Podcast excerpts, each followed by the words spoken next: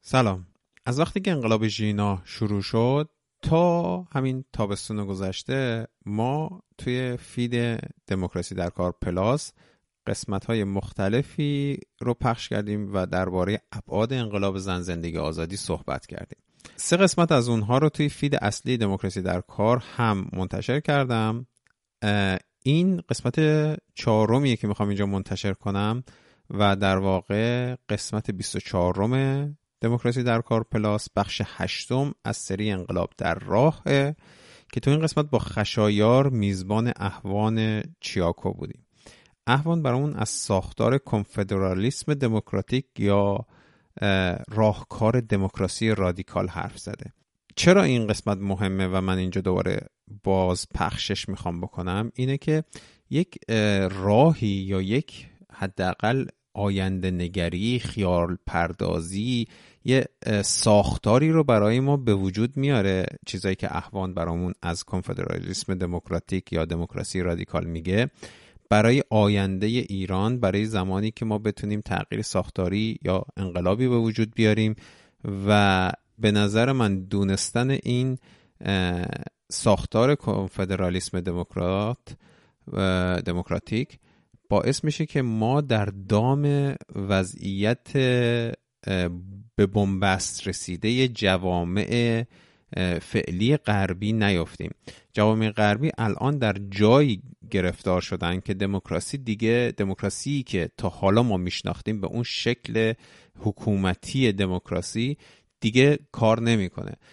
قدرت قدرتمندان انقدر زیاد شده و مردمی که شاید دستشون به قدرت و ثروتی نمی‌رسه تصمیمشون نظرشون توی ساختار سیاسی کشور دیگه تاثیر خاصی نمی‌ذاره. یه بررسی شده بود می‌گفتن که نظر کورپوریشن توی سیاستگذاری دولت آمریکا نزدیک به 40 تا 45 درصد تاثیر داره و نظر مردم رأی مردم کمتر از 20 20 خورده ای درصد شده. حالا این درصدها چه ساختاری داره و چه جوری مثلا اینو حساب کردن بماند. فقط می‌خوام بگم مقیاس یعنی اختلاف این دوتا با همدیگه اینطور شده. برای اینکه به اونجا نرسیم و اگر می‌خوایم یه ساختار دموکراتیک درست توی کشور داشته باشیم باید دموکراسی رو به کوچکترین ابعاد جامعه برسونیم و از اونجا به صورت دموکراتیک این رو بالا بیاریم. وقتی این دموکراسی توی ریشه های مردم و جامعه زنده باشه یعنی اصلا انگار ما داریم با این وضعیت داریم بذری میپاشیم توی جامعه که اینها توی همه ابعاد جامعه ریشه بدون این دموکراسی دیگه نمیشه این دموکراسی رو تخته کرد. بنابراین این که چجوری می‌تونیم به اونجا برسیم و مثالهاش چیه؟ به تفصیل با احوان صحبت کردیم. این قسمت نزدیک به دو ساعت طول کشیده. اما انقدر نکته مهمی داره. من خودم همین قسمت رو چندین بار گوش کردم. امیدوارم شما هم گوش بدید و لذت ببرید و یاد بگیرید و تا جایی که میشه این رو به دوستانتون آشنایانتون هر کسی که دوست دارید هر کسی که براتون مهمه پخش کنید و توضیح بدید چرا شنیدن این قسمت رو بهشون توصیه می‌کنید. دیگه بیشتر صحبت نکنم. بریم که این قسمت رو گوش بدیم.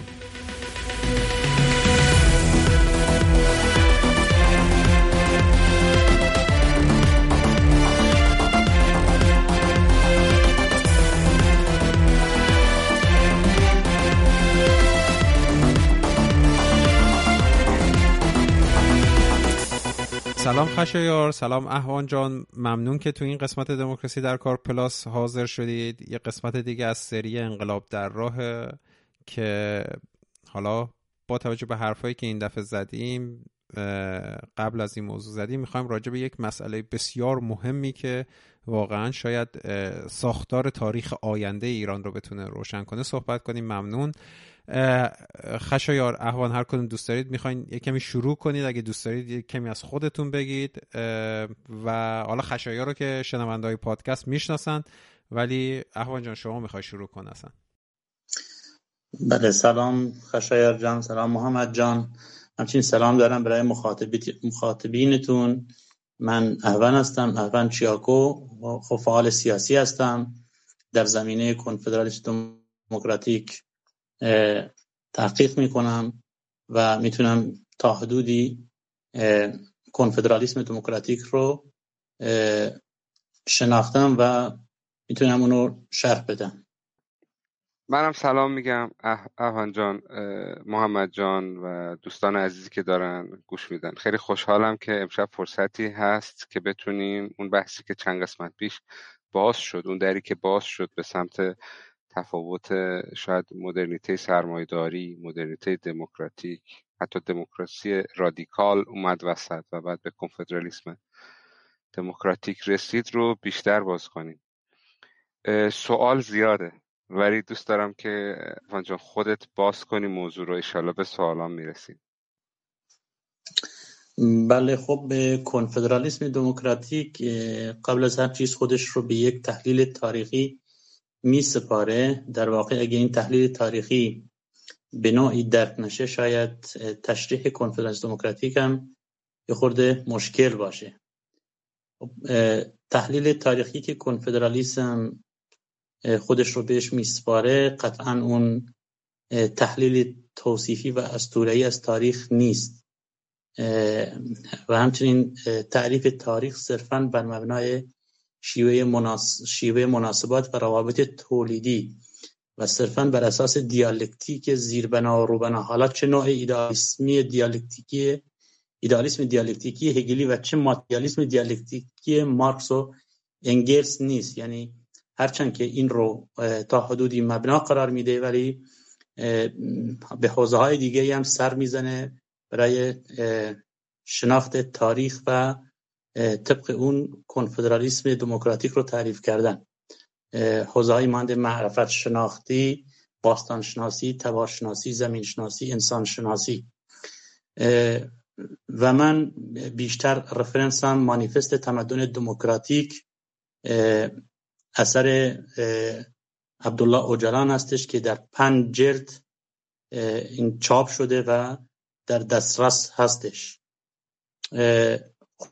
حالا مفاهیمی هم هستن که ما برای درک اون تحلیل تاریخی و پایه تاریخی که کنفدرالیسم مبنای اون خودش رو توجیه می‌کنه بهشون اشاره بکنیم.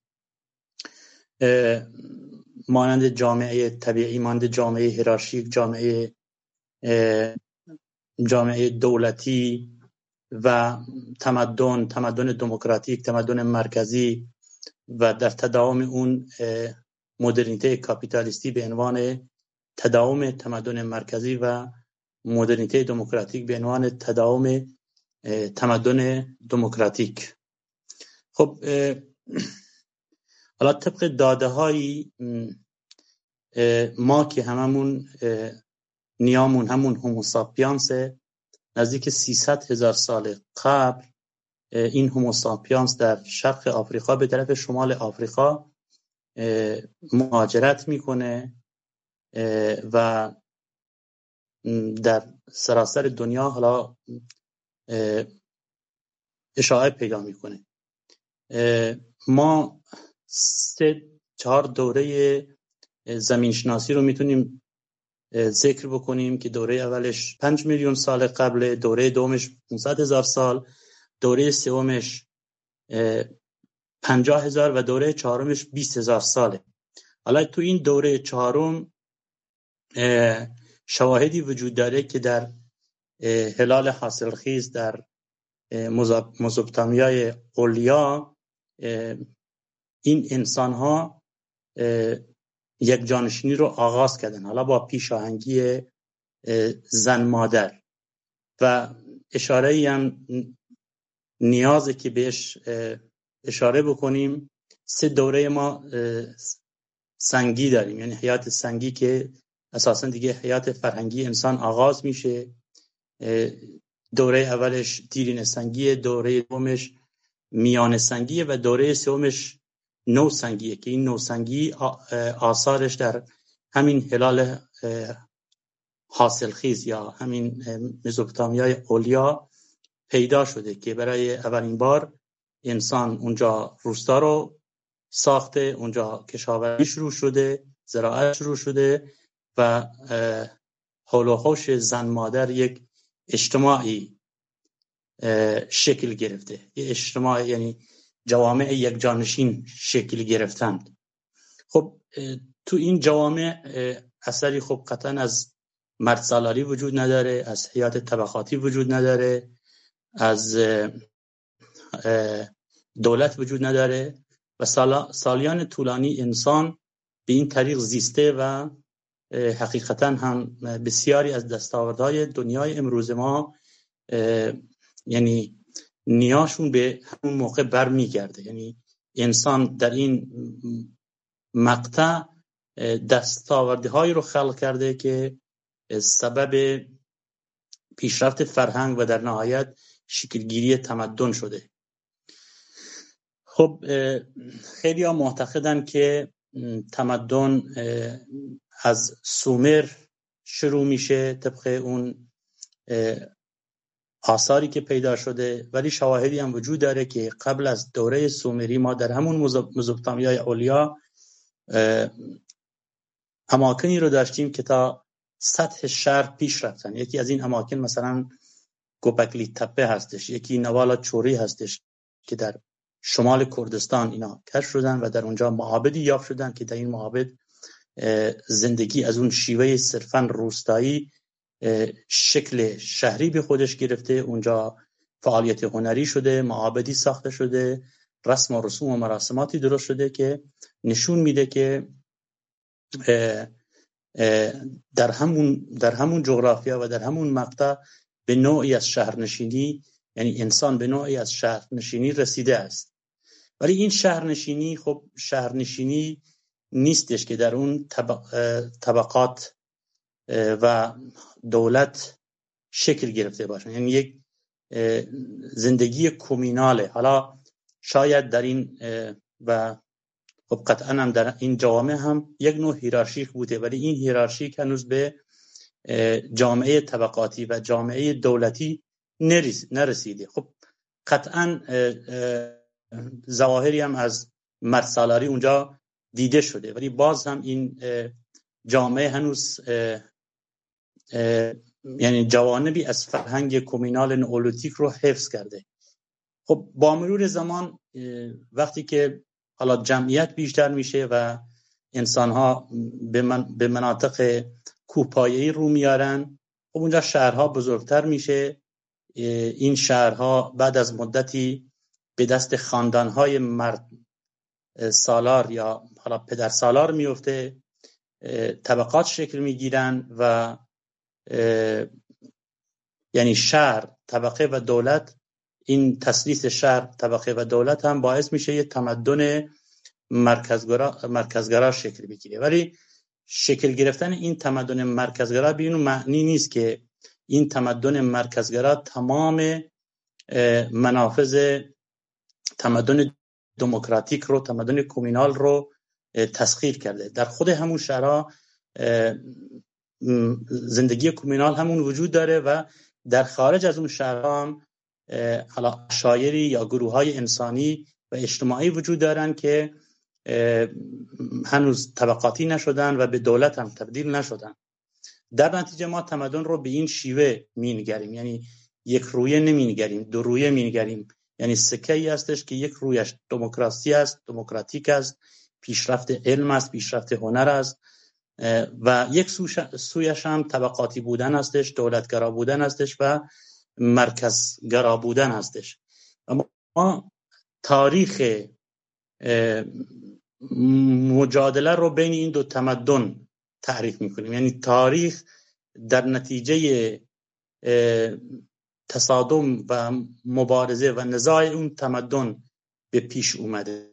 حالا خب بعضی ها سوال می‌کنن پس اون نزاع طبقاتی یا تضاد طبقاتی رو چجوری تعریف می‌کنیم ما معتقدیم که این تضاد طبقاتی در درون خود اون تمدن شهری وجود داشته ولی خارج از اون تمدن حالا شهری تمد...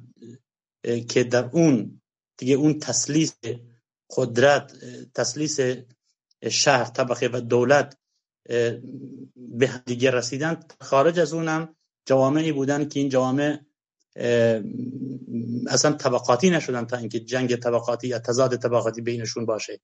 یعنی در درون خود تمدن مرکزی تضاد طبقاتی وجود داشته مجادله طبقاتی وجود داشته ولی خارج از اون هم جوامعی بودن که این جوامع با کلیت این تمدن مرکزی در نزاع بودن. و حالا فرصت اگه اجازه می‌داد ما می‌تونستیم به نمونه های مستاقی این هم اشاراتی داشته باشیم. که این به چه شیوه ما داریم این رو بیان می‌کنیم. خب این تمدن دموکراتیک و تمدن مرکزی در طول این پنج هزار سال با همدیگر در نزاع بودن. تمدن مرکزی با تمام توانش خواسته تمدن دموکراتیک رو ضعیف بکنه و به این طریق مردمان جوامع آزاد رو تحت انقیاد خودش در بیاره و اونا رو به برده تبدیل بکنه. این تمدن مرکزی از پنج هزار سال پیش تا 500 سال پیش بام داشته و یکی از مراکزش هم خاورمیانه بوده. خب طبیعتا در جاهای دیگه هم همین تمدن ها وجود داشتن. مثل تمدن چین تمدن جاهای دیگه.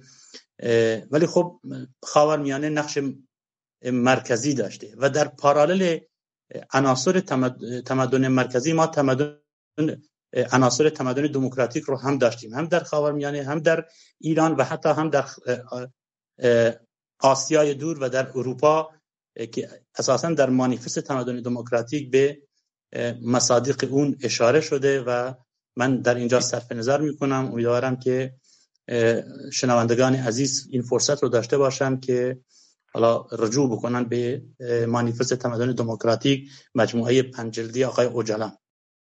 حالا یه سوالی من اینجا می‌خواستم بله. البته درست میگی باز کردنش ممکنه واقعا اون مستاقی که گفته باز, باز کردنش ممکنه چیز باشه. ولی از پنج هز... اگه درست فهمیده باشم گفته از پنج هزار سال پیش تا 500 سال پیش این نزاع در جریان بوده. دوره های تاریخی رو تو همین حالا حول این چهار هزار سالی که چیز بوده تو همون منطقه حالا یه جاهای دیگه هست که یکی از یعنی این, این اگه درست فهمیده باشم تمدن دموکراتیک در برابر تمدن مرکزی دوره هایی هست که اون تمدن دموکراتیک شاید بشه یه استیلا حالا استیلام کلمه خوبی شاید نیست. یه, یه،, یه نمود دیگه پیدا کرده تونسته یه سیطره ای رو پیدا کنه در مقابل اون تمدن مرکزی که داشته خودش رو بست می‌داده داشته خودش رو گسترش می‌داده تو این چند هزار سال. حالا نمی‌دونم تمدن خاصی بله بله. حالا آره. بله من متوجه سوالتون شدم. ببین در خیلی از متون متولوژیک ما در متعلق به دوره سومری ما برخورد می‌کنیم به جنگ اینانا و آنکی که آنکی سمبل مرد سالاری و اینانا سمبل اون زن زنی هستش که هنوز می‌خواد ارزش های جامعه طبیعی و جامعه نولوتیک رو حفظ بکنه. یعنی من می‌تونم بگم در درون خود این تمدن مرکزی بین زنی که می‌خواد ارزش های فرهنگی جامعه نولوتیک رو حفظ بکنه و بین اون خدامرد یا اون شاه مردی که می‌خواد همه چیز رو به اصطلاح بکشونه یک منازعه وجود داره. یک منازعه و متون زیادی هم در این زمینه پیدا شدن.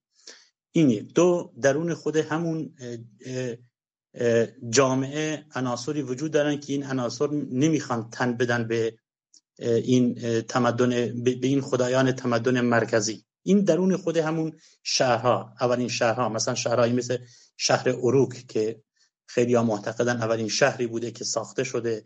البته اون شهر شهری که در اونجا دیگه اون سیستم مرسالاری و خاندانی پیش رفته.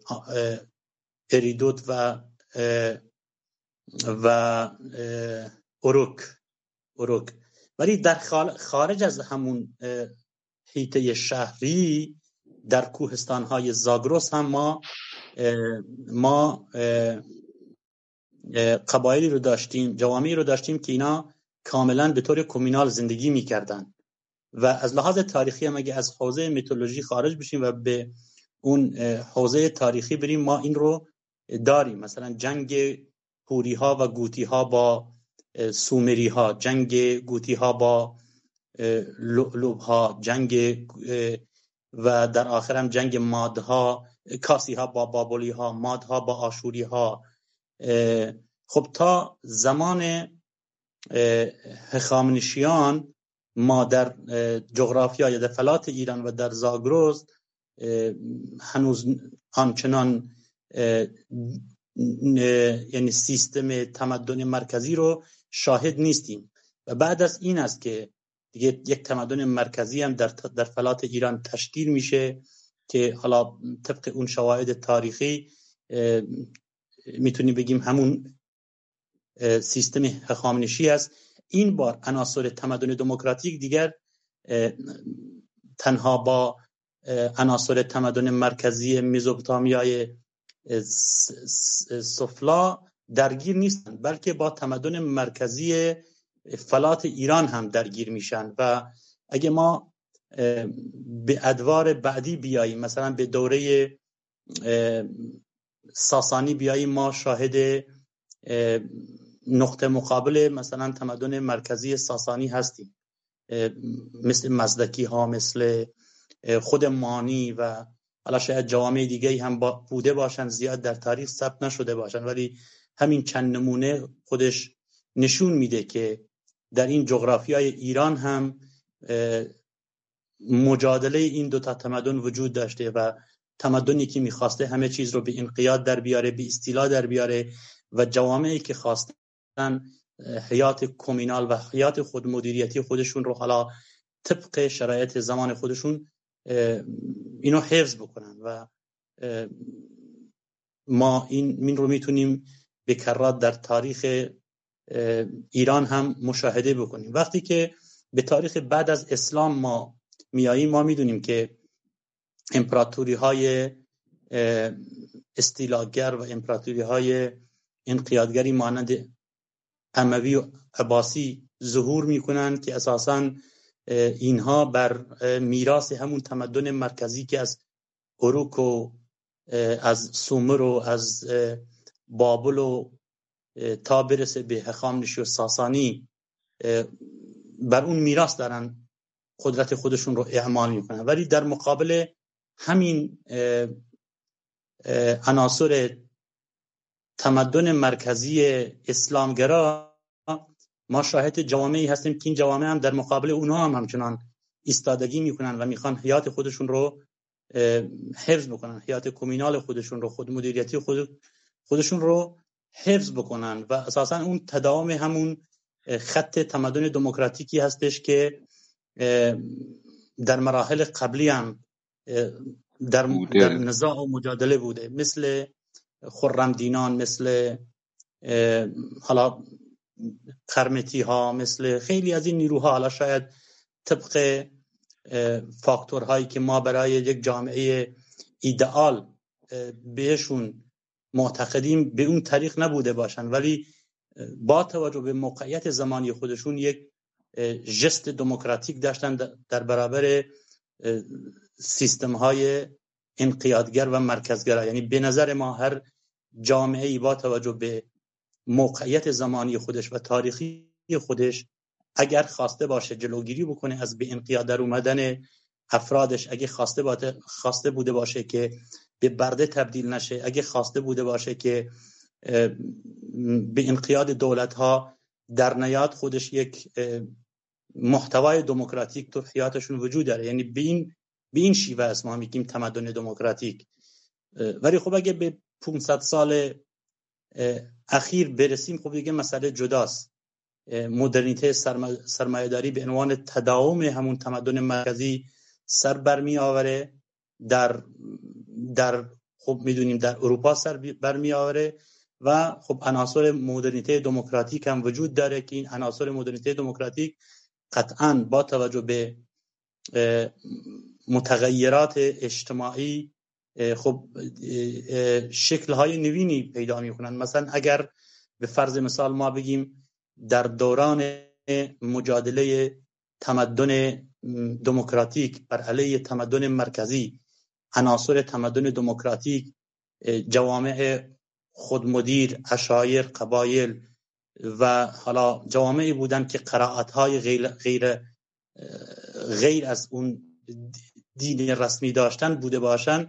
خب در مدرنیته دموکراتی دیگه عناصر فرق می‌کنه. در مدرنیته دموکراتیک همانطور که عناصر مدرنیته سرمایهداری به عنوان تداوم تمدن دموکراتی دیگه فرق می‌کنن عناصر مدرنیته دموکراتیک هم دیگه فرق می‌کنن. میشه گفت این عناصر رو میشه اینجوری تعریف کرد. مثلا امروز فمینیست ها انارشیست ها سوسیالیست ها و و تمام نیروهای ضد نظامی که بر علیه مدرنیته کاپیتالیسم در نزاع هستند به عنوان عناصر این مدرنیته برشمرد و به عنوان تداوم اون خط مقاومت طلبانه تاریخی اونا رو برشمرد. من حالا تاریخی که راجع این قضیه صحبت کردیم رو حتی تو قسمت قبلی با مریم هم صحبت کردیم.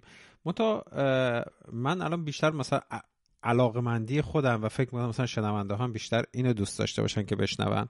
که الان همین امروز اگر فردا ما یک تغییر بنیادینی توی ساختار حکومت ایران داشته باشیم ساختار اجتماعی ایران داشته باشیم اگر بخوایم از تمدن دموکراتیک یا از مدرنیته دموکراتیک درس بگیریم و اون رو سر لوحه قرار بدیم یا بخوایم از کنفدرالیسم دموکراتیک یاد بگیریم جامعه چه شکلی میشه. یعنی من بیشتر دوست دارم این رو بدونم که واقعی توی زمین بازی این مدرنیته دموکراتیک یا کنفدرالیسم دموکراتیک به چه چیزی ترجمه میشه؟ شکلش چیه؟ ساختارش چیه؟ می‌تونیم از اونجا شروع کنیم که اصلا اگر شما الان بخوای مثلا یه آدمی وسط خیابان ازت بیاد تو بپرسه کنفدرالیسم دموکراتیک چیه؟ مدرنیته دموکراتیک چیه؟ تو دو تا جمله برای من توضیح بدید که تو ذهن مخاطب بمونه. می‌خواین از اینجا شروع کنیم بعد بریم به جایی که ببینیم این توی زمین بازی امروز چه شکلی میشه. بله. حقیقتا باید مدرنیته دموکراتیک رو حداقل در اون تعریف کلی شناخت تا اینکه کنفدرالیسم دموکراتیک رو درک کرد. این خب مدرنیته دموکراتیک قبل از هر چیز نقطه مقابل مدرنیته سرمایهداری و مدرنیته کاپیتالیسم هستش. خب می‌دونیم مدرنیته به معنای عصر است. یعنی وقتی که ما میگیم مدرنیته کاپیتالیسم یعنی عصر کاپیتالیسم عصر سرمایه‌داری. خب در عصر سرمایه‌داری ما با چه چیزی مواجه هستیم؟ خب با استثمار مواجه هستیم با استعمار مواجه هستیم با مرد سالاری هات مواجه هستیم. وقتی نقطه مقابلش رو ما ببینیم خب نقطه مقابل نقطه مقابلش میشه اون مکانیزمی که با این با این کاراکترها مقابله می‌کنه و از باز تولید اونها جلوگیری می‌کنه جلوگیری می‌کنه. حالا اگه ما بخوایم مثلا روشنتر بکن مثلا روشنتر بکنیم ما بر این اعتقاد هستیم که مدرنیته کاپیتالیستی سه پایه داره. یکیش کاپیتالیسم یکیش دولت ملت و یکیش هم صنعتگراییه اندستریالیسم یعنی استفاده کردن از صنعت برای سود بیشتر و در نتیجه اون هم هم طبیعت تخریب میشه هم جامعه تخریب میشه. در مقابل این ما سه پایه رو برمی شماریم یعنی سه پایه آلترناتیو یکیشون ملت دموکراتیکه یکیشون اقتصاد اجتماعی و یکیشون هم اکو اندستریه. خب ببین میشه این رو مسئله رو خوبتر بهتر روشن کرد. یعنی تمام اون زد و بندهایی که در مدرنیته سرمایهداری منجر به تعمیق استثمار و استعمار و مرد میشه مدرنیته دموکراتیک هم جلوگیری از اونها جلوگیری می‌کنه هم از باز تولید اینها جلوگیری می‌کنه. حالا اگه بیایم مثلا در مورد ایران صحبت بکنیم خب ایران یک حالا سرزمین هم پرجمعیتیه هم پهناور تنوعات توش وجود داره. و این سرزمین پهناوری و این تنوعات رو نمیشه با یک سیستم مرکزگراه دولت ملتی مدیریت کرد.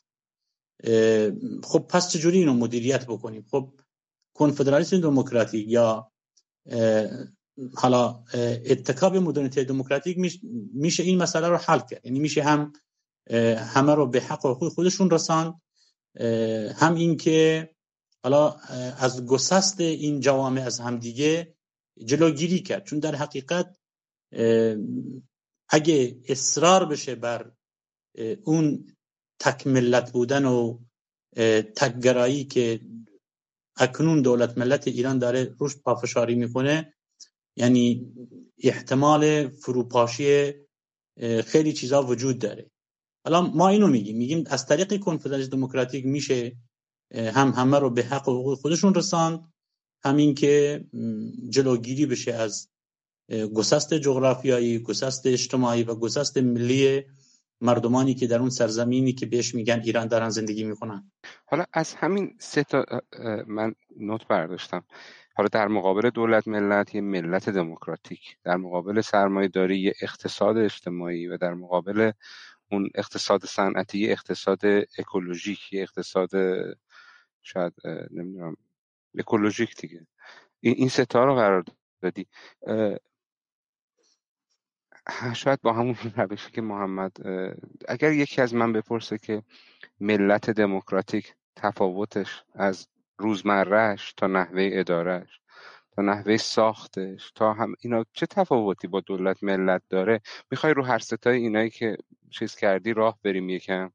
که هم برای من باز شه هم برای مخاطبا. یعنی دولت ملت ملت دموکراتیک. سرمایه داری اقتصاد اجتماعی و در مقابل صنعت و اقتصاد اکولوژیک. حالا من بازم اگر چیز باشه میام وسط برای اینکه یه ذره هر کدوم از اینا رو که باز می‌کنی یه ذره مستاخاش رو هم داشته باشه من گوش میدم. بله. ببین خب اتفاقا خیلی هم خوبه. خب دولت ملت میشه خیلی چیزها رو در موردش گفت. میشه موارد مصداقی زیادی رو هم آورد از ضرباتی که دولت ملت به جوامع زده. و اصلا خود دولت ملت از کجا شروع شد و چجوری به خاورمیانه و به ایران رسید؟ تفاوت دولت ملتی که در اروپا سر در آورد با دولت ملت هایی که تو خاورمیانه سر برآوردن و مشخصا دولت ملت ایران. میشه خیلی چیزا رو گفت. از لحاظ تاریخی اینا چجوری اومدن چجوری دیکته شدن چجوری آمرانه این رو بست دادن به ایران که به هیچ وجه منطبق نبود با اون ویژگی های تاریخی ملی و اجتماعی ایران. ولی ما اینو می‌تونیم در چند نکته خلاصه بکنیم. یک دولت ملت خب از بالا از بالا مهندسی میشه و به طور آمرانه بر جوامع تحمیل میشه. یعنی خود جوامع نقشی در این ملت سازی ندارن و حتی این در خاورمیانه خیلی بغرنجتر هستش. حداقل تو اروپا این دولت ملت ها در نتیجه سالیان زیادی, زیادی از کشمکش اجتماعی و طبقاتی و فرهنگی سر برآوردن. ولی دولت ملت های خاورمیانه کاملا از بیرون دیکته شدن و در چارچوب منافع همون نیروهای سرمایهداری یا همون امپریالیسم امپریالیسمی که خب در قرن 19 و 20 و اینا حاکم بود اینا تحمیل شدن. یعنی نه تنها جوامع نه تنها توده ها در خاورمیانه نقشی نداشتن بلکه طبقه حاکمه اون ملت ها هم در موقعیت ابژه بود در موقعیت سوبژه نبود. و برای این هم خب منابع زیادی وجود داره. مثلا شما اگه رجوع بکنید به کتاب صلحی که همه صلح را به باد داد تشریح می‌کنه که این دولت ملت های عربی چجوری تشکیل شدن دولت ترکیه دولت و حتی اشاراتی هم به دولت ایران داره ایران داره.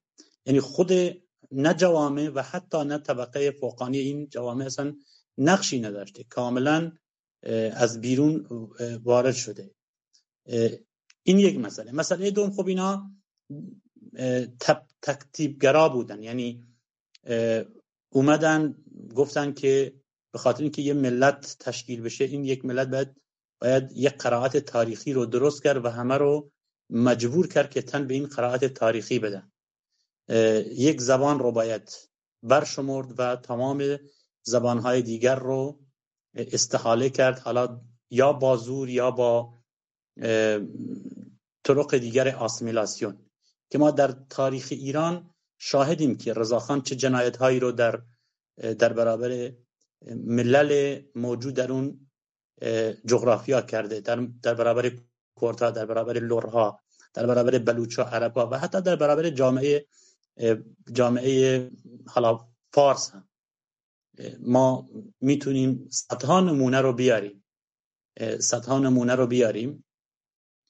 ولی در ملت دموکراتیک کاملا مسئله فرق می‌کنه. یعنی کاملا مسئله با این دو موردی که ذکر کردم فرق می‌کنه. یعنی توسط توده ها ساخته میشه توسط خود مدیریتی توده ها ساخته میشه و از اون طرف هم تک تیپ گرا نیستش. یعنی می‌تونن چند اتنیک و چند فرهنگ در کنار همدیگر سازه های ملی دموکراتیک خودشون رو بسازن و بر, بر اساس تک زبان تک فرهنگ نباشه بلکه بر اساس حیات مسالمت آمیز باشه بر اساس تقبل تفاوتمندی های فرهنگی و اتنیکی باشه. و به این طریق خب این ساختارها رو ساخت و یعنی یعنی حق تعیین سرنوشت رو از نه در سطح کلان ملی بلکه به پایین ترین حوزه های اجتماعی و محلات هر جامعه ای آورد. یعنی هر جامعه ای بتونن خودشون در حق تعیین سرنوشت خودشون دخیل باشن و دنیای امروز هم به این اجازه میده. یعنی دنیای امروز هم تمام میثاقای حقوق بشری و اینا دیگه حالا دارن اذعان می‌کنن که بعد این حق و حقوق رعایت بشه.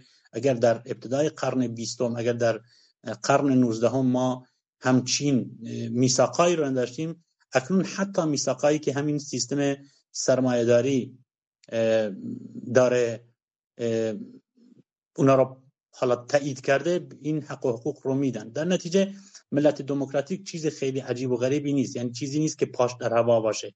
کاملا امکان تحققش وجود داره زمانت اجرایی داره. فقط به شرط اینکه خب این براش کار بشه و براش فعالیت بشه. و خب واقعا اون جغرافیای فراملی فرافرهنگی که در ایران وجود داره بغیر از قبول این تکسرات بغیر از قبول این تفاوتمندی های ملی دیگه ممکن نیست اداره بشه. یعنی بحرانی که الان در ایران وجود داره اساسا به همین دو سیستم دولت ملت تکتیبگرا برمیگرده. حالا این یک جنبش هست خب این دولت ملت یک شهروند تحت نام شهروند برده های مدرن رو می‌سازه. انسان های رو می‌سازه که این انسان ها فقط ابزارات تولید هستن. یعنی اونها رو تحت انقیاد خودش در میاره با اون دستگاه بروکراسی خودش. خب از اون طرف مرسالاری رو مرسالاری رو در ابعاد گسترده‌تر اینو به شیوع میده. یعنی مسئله این نیست که فقط دولت ملت ملت ها و فرهنگ های متفاوت رو داره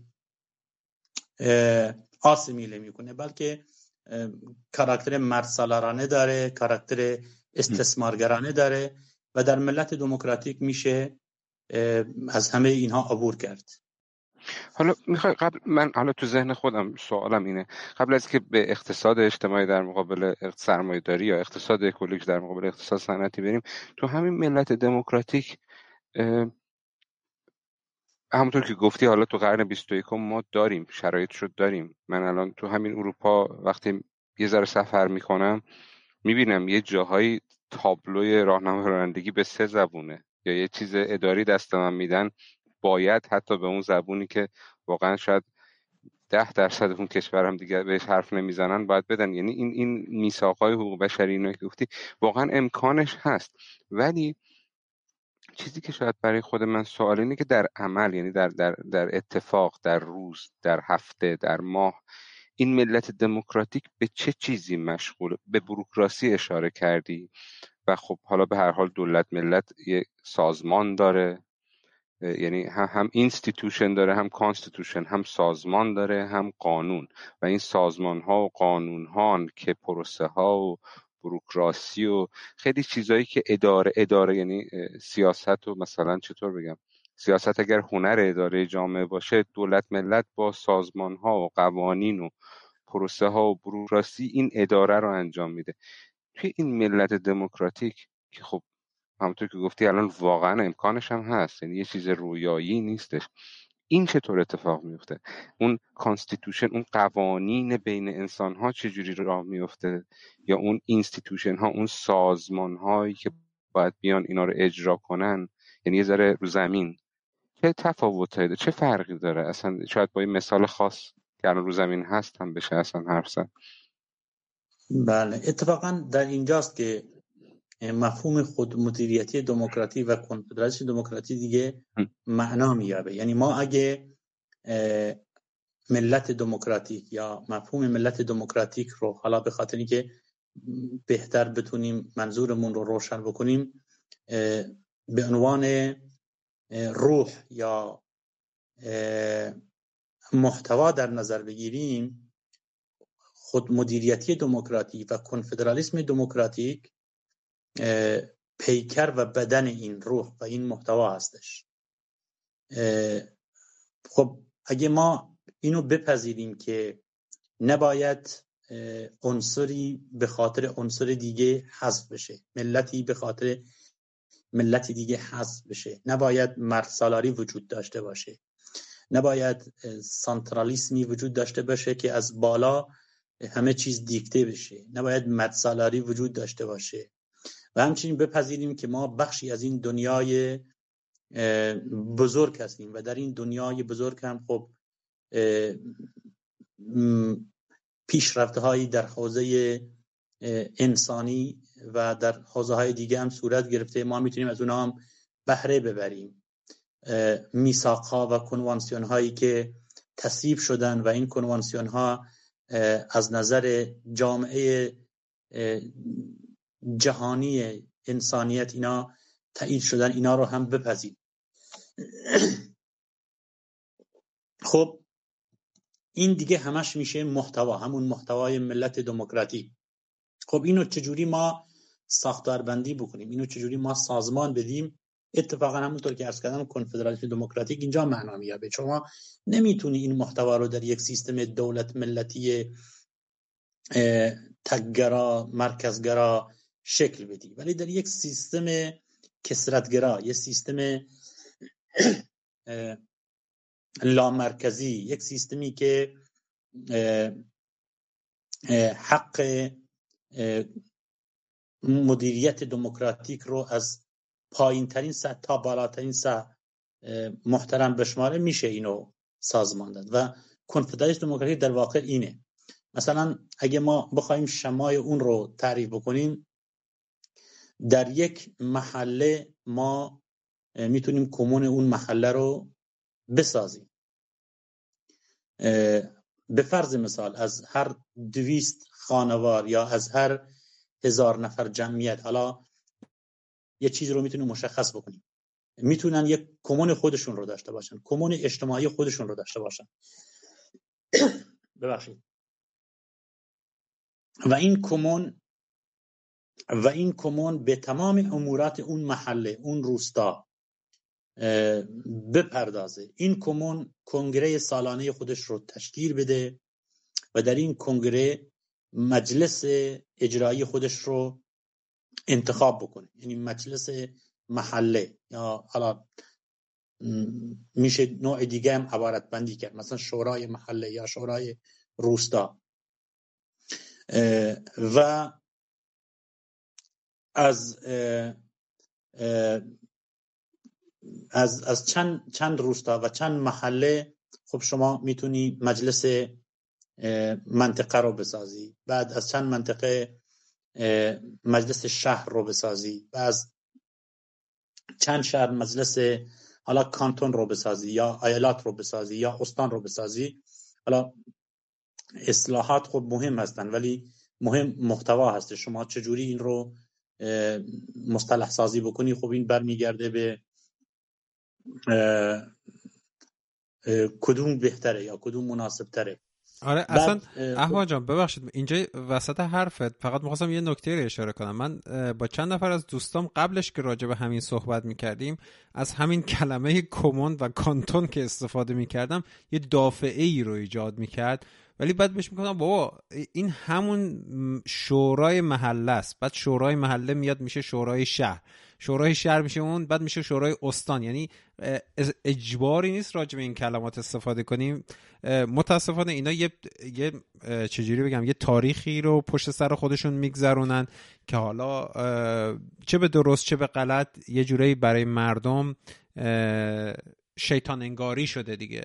به خاطر همین من حالا این وسط حرفت می‌خواستم بگم خیلی خوب اشاره کردی که الزامی نیست ما از این کلمات استفاده کنیم. اسمش هر چی می‌خوای بذاری ولی از اون پایین واقعا باید دموکراتیک بیاد بالا دیگه.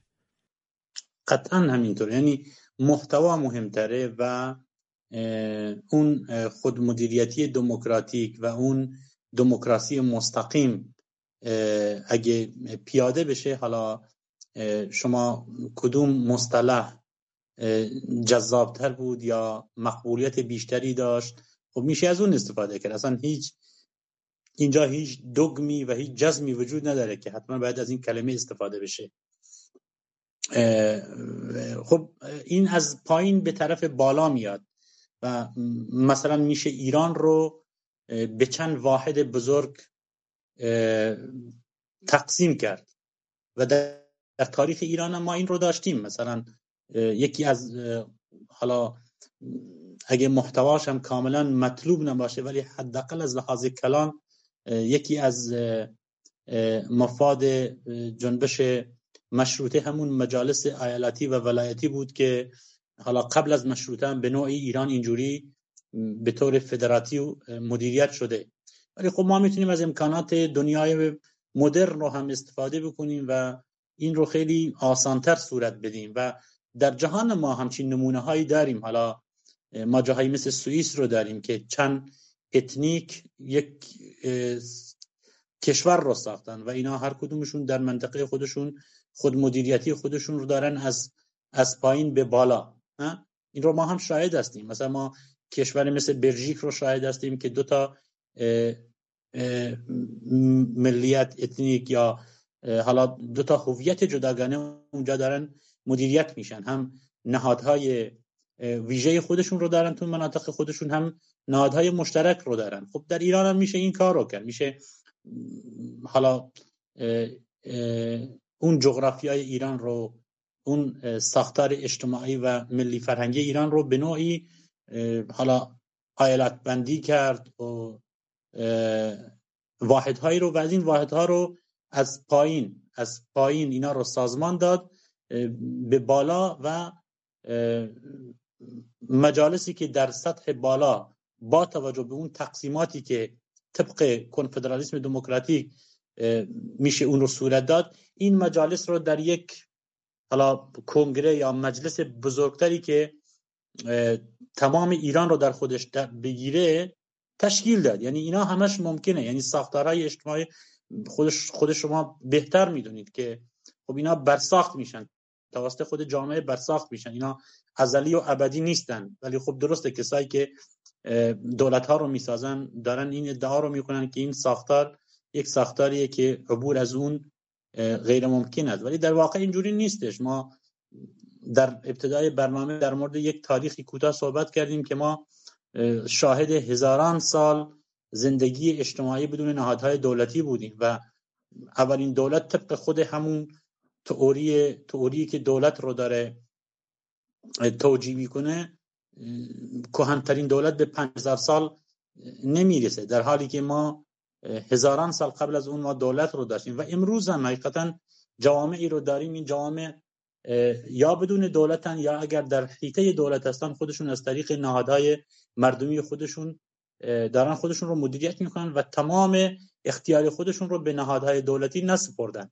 یعنی به نظر من این برای ایران ممکنه.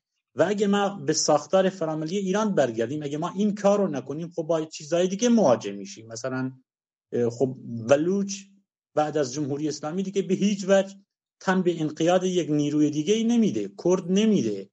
دقیقا. یعنی این نمیدن. یعنی دنیای امروز هم خب با تمام وضعیت نامطلوبی که وجود داره و همچنان یک دنیای سرمایه داری هستش ولی خب مثل ابتدای قرن بیستم هم نیستش که رضاخان سپه بودهاش و به لورستان و به کردستان بفرسته قلق و قم بکنن و کشت و کشتار بکنن بعد از سه دهه چهار دهه صداش در بیاد. یعنی یعنی منظورم اینه اگه ما ساختار مناسبی رو ارائه ندیم. خب این ملت ها تن به انقیاد یه سیستم مرکزاگرای دیگه نمیدن. خب دو تا چیز ازش در میاد. یا اینکه ایران مثل یوگسلاوی یعنی دچار یک گسست جغرافیایی و ملی میشه یا اینکه یک مدت زمان طولانی پر از تنش و آشوب و جنگ داخلی ما جنگ داخلی رو ما شاهد خواهیم بود. حالا نه که فقط هم بگیم اون قرن بیستم اوایل قرن بیستم نیست که بتونه اصلا کسی بری همچین کاریو بکنه. نه امکانات بهتری هم داریم.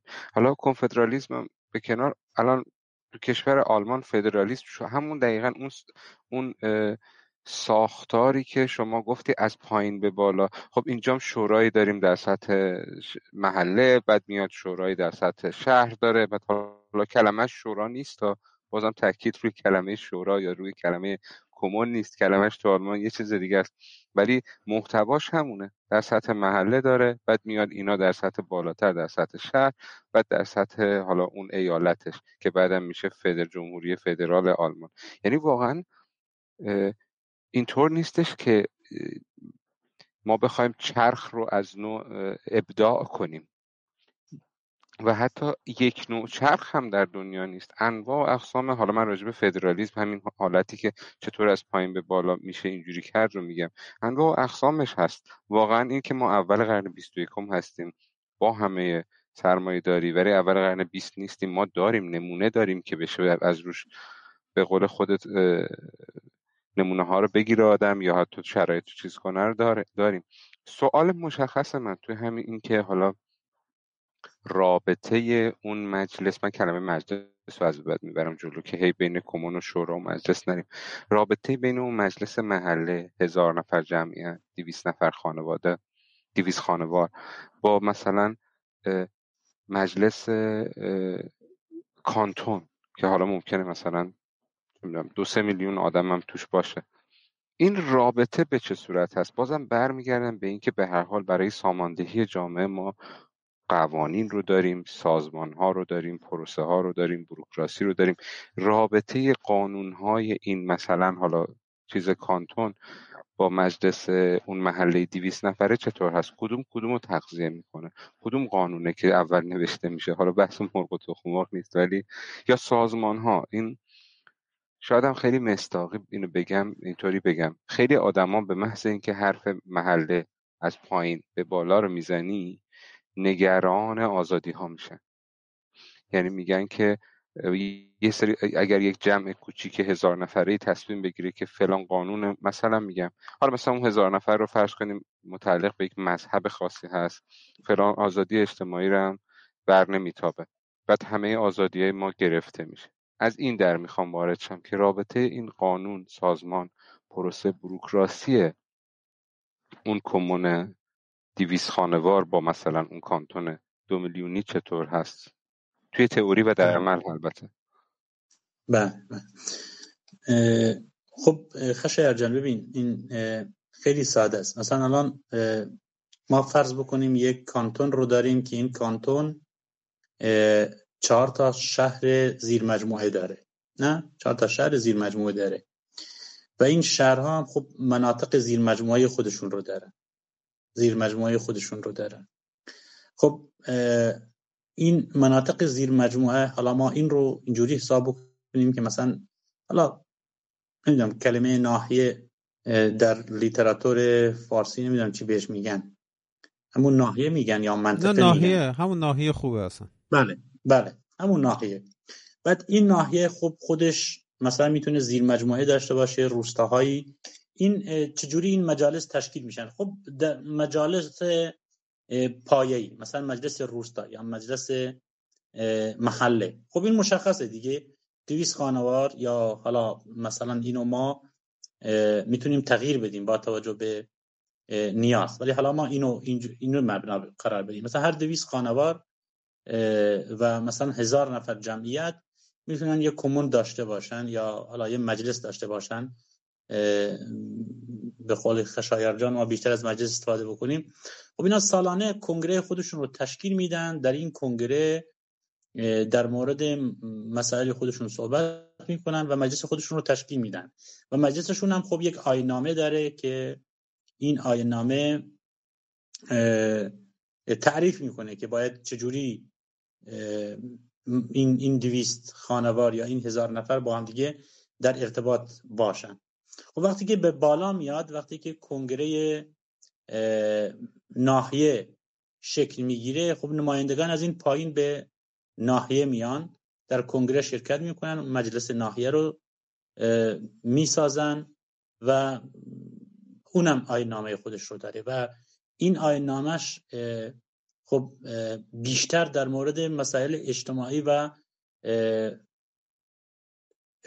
امورات حالا اجتماعی و اقتصادی و امنیتی این منطقه هستش. حالا اینجوری نیستش که این منطقه بتونه قوانینی رو با توجه به فرهنگ خودش تعیین بکنه که این قوانین نادموکراتیک باشن و مردمان این منطقه رو به نوع دیگر تحت انقیاد یک قانون محلی ارتجاعی در بیاوره و باعث نقض حقوق بشر بشه. فکر کنم نگرانی خشایار این بود. یعنی این قوانین مرتبطن با قوانین بالاتری که ساخته میشن و خب قوانین کلی هم وجود داره که این قوانین این این حد رو برای این واحدهای پایینی تعیین بکنه که قوانین رو تصویب نکنن که زمینه رو برای نقض حقوق بشر و یا حالا برگشت به عقب جوامع فراهم بکنه. خب وقتی که کنگره حالا بالا کانتون تشکیل میشه نمایندگان از پایین این نمایندگان به کنگره میان و اونجا شرکت می‌کنن. خب این نمایندگان چجوری میان؟ خب وقتی که کانتون می‌خواد کنگره خودش رو کنگره سالانی خودش رو برگزار بکنه حالا یک سال یه بار کنگره خودش رو برگزار بکنه خب یه کمیسیونی به اسم کمیسیون انتخابات داره. این کمیسیون انتخابات با توجه به اعضای کنگره که این کنگره تا چقدر باید عضو داشته باشه این رو تعیین می‌کنه و این رو به زیر مجموعه های خودش ابلاغ می‌کنه و اون زیر مجموعه ها به زیر مجموعه های خودشون ابلاغ می‌کنن و در یک مکانیسم حالا فعال روند انتخاباتی اینا انتخاب میشن و به داخل کنگره میان و این کنگره کانتون هم اونم نامه خودش رو داره. ولی این نامه همونطور که عرض کردم یعنی تمام مسائل رو تعیین نمی‌کنه. یعنی به فرض مثال مثلا اینجوری نیستش که مثلا چون اون کانتون در اونجا مثلا یک پیروان یک مذهبی وجود دارن و هنوز از لحاظ فرهنگی این به اون سطح از توسعه نرسیدن پس حق دارن با توجه به نسبیت فرهنگی قوانین ارتجاعی رو یا قوانینی که موجب نقض حقوق بشر میشه تعیین می‌کنن یعنی مکانیزم هایی هستن مکانیزم های هستن که از این جلوگیری بکنن. و تا برسه به اون حالا کنگره ملی یا اون دیگه مجلس مجلسی که متشکل میشه از چند کانتون یا چند حالا استان. یعنی این واقعا زیاد مشکل نیستش. یعنی این ممکنه چون خود این کنفدرالیسم نمی‌خواد خودش رو در یک انزوای تجرید بذاره که بگه من من همه چیز رو فقط خودم تولید می‌کنم. خب این از از از پیشرفته هایی که در سطح حالا حقوق جامعه شناسی نمی‌دونم و مسائل دیگه در سطح دنیا شده از اونها استفاده می‌کنه از اونها بهره می‌بره. همونطور که از کردم به کنوانسیون هایی که در مورد حقوق بشر تصویب شدن اینا رو میپذیره. و اگه بخوایم نمونه پرکتیکی بدیم ما در روژاوا این رو الان داریم. یعنی قرارداد اجتماعی روژاوا نیومده بگه به خاطر اینکه مثلا هنوز در روژاوا عناصر عناصری از جامعه سنتی وجود دارن. پس ما همه چیز رو طبق اون تعیین بکنیم. نه اینا اومدن گفتن ما با وجود اینکه خود روژا هم گام های پیش رفته از رعایت حقوق بشر از رعایت حقوق اتنیک های اونجا که اونجا وجود دارن. در مورد مسئله زن ولی ذکر کرده. در اونجا بازم ذکر کرده ما تمام کنوانسیون هایی که در مورد حقوق بشر تصیف شدن و اجماع جهانی روشون وجود داره ما اینا رو میپذیریم. خب در مورد ایران رو ایران هم یا هر جای دیگه که ما بخوایم این سیستم رو اونجا بسازیم اینا رو میپذیریم. از طرف دیگه ما نباید مسئله رو خیلی مکانیکی به دست بگیریم که مثلا مجالسی ساخته میشه و این مجالس هم به هم دیگه مرتبط میشن از سطح پایین به بالا.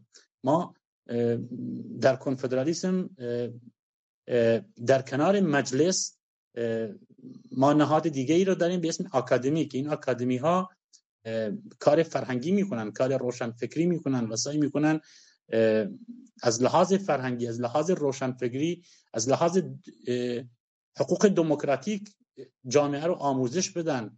افراد و گروه های اجتماعی رو از لحاظ روشنفکری ارتقا بدن. یعنی این فعالیت هم وجود داره. یعنی پارالل این دموکراسی مستقیم که از طریق کمون ها و مجالس تعیین میشه یک فعالیت مداوم فرهنگی روشنفکری هم وجود داره و این محتوای این فعالیت فرهنگی و روشنفکری که در اکادمی ها باید صورت داده بشه بر علیه مرد سالاریه بر علیه حالا ملیگرای افراتیه بر علیه دینگرای افراتیه بر اساس حقوق دموکراتیک جوامع هستش بر اساس حقوق بشر هستش بر اساس برابری زن و مرد هستش و حفظ حقوق تمام گروه هایی که در اونجا وجود دارن اقلیت هایی که اونجا وجود دارن. بر این مبنا انسان نو ساخته میشه جامعه نو ساخته میشه و برای همین هم دنیای امروز این اجازه رو میده به ما. یعنی خب ما شاهدیم که جامعه ایران درست یک توسعه ناموزون وجود داره ولی در همه جا داره ما به طرف یک ارتقای فرهنگی پیش میریم. مثلا در به فرض مثال در بلوچستان که خب اونجا همه می‌دونیم که مذهب و فرهنگ عشیره بیشتر غالبه. در این جنبش زن زندگی ما شاهد مظاهر جدیدی از حقوق زن و مرد هستیم از دموکراسی هستیم. در نماز جمعهشون وقتی که شعار میدن شعار زن زندگی آزادی رو میدن شعار برابری رو میدن. خب در جاهای دیگه ایران هم خب واقعا ما پتانسیل پذیرای همچین سیستم هایی رو داریم. مثلا تو خود کردستان که من خیلی دقیقتر به شرایطش واقف هستم. واقعا جامعه خیلی تغییر کرده. یعنی خود جامعه دیگه خب این جامعه بر علیه جمهوری اسلامی پا شده. وقتی که بر علیه جمهوری اسلامی پا شده مگه میشه مثلا یه نیروی دیگه بیاد قوانین ارتجاعی ضد زن رو بهش تحمیل بکنه؟ الان که سر پاس داره در, در مقابل تمام این قوانینی که جمهوری اسلامی اونا رو تصویب کرده می جنگه و مقابله می‌کنه. یعنی به نظر من یعنی میشه هم این خودمدیریتی دموکراتی و دموکراتیک رو بست داد جلوگیری کرد از حالا اون با توجه به نسبیت فرهنگی اجازه داده بشه که با اون تئوری نسبیت فرهنگی که خیلی ها دارن قوانین ارتجاعی رو تصمیم می‌کنن هم میشه از این جلوگیری کرد. اتفاقا این خود مدیریتی دموکراتیک رو که گفتی اون قسمتی که آکادمی گفته اسمشون اون اون بخشی که موازی مجلس ها آکادمی هست و داره سعی می‌کنه این چیزهای روشنفکرانه فرهنگی فعالیت مداومی رو داره یه تفاوتی داره. حالا تو ذهن خودم دارم حلاجی می‌کنم. یه تفاوتی داره این آکادمی با اون آکادمی که من توش درس خوندم که بازم برمیگرده حالا تو ذهن من به اون دوتا مدرنیته ای که باز کردی مدرنیته دموکراتیک و مدرنیته سرمایه داری تو مدرنیته سرمایه داری نمی‌دونم شاید تمرکز اون بخش آکادمی ساختن سوژه که کار کنه. حالا شاید به هر حال لازم هم هست اون بخشش ولی بازم همون مرکز رو من می‌بینم اونجا. بازم برای برای سرویس دادن برای کار کردن برای مرکز رو می‌بینم اونجا. شاید فرق, فرق اینجا اینه که اون بخش آکادمی بازم می‌خواد در به جای اینکه در خدمت مدرنیته سرمایه داری به جای اینکه در خدمت یک مرکز باشه یه دولت ملت باشه می‌خواد اون آکادمی در خدمت خودمدیریتی باشه. می‌خواد در خدمت اون, اون ملت دموکراتیک باشه.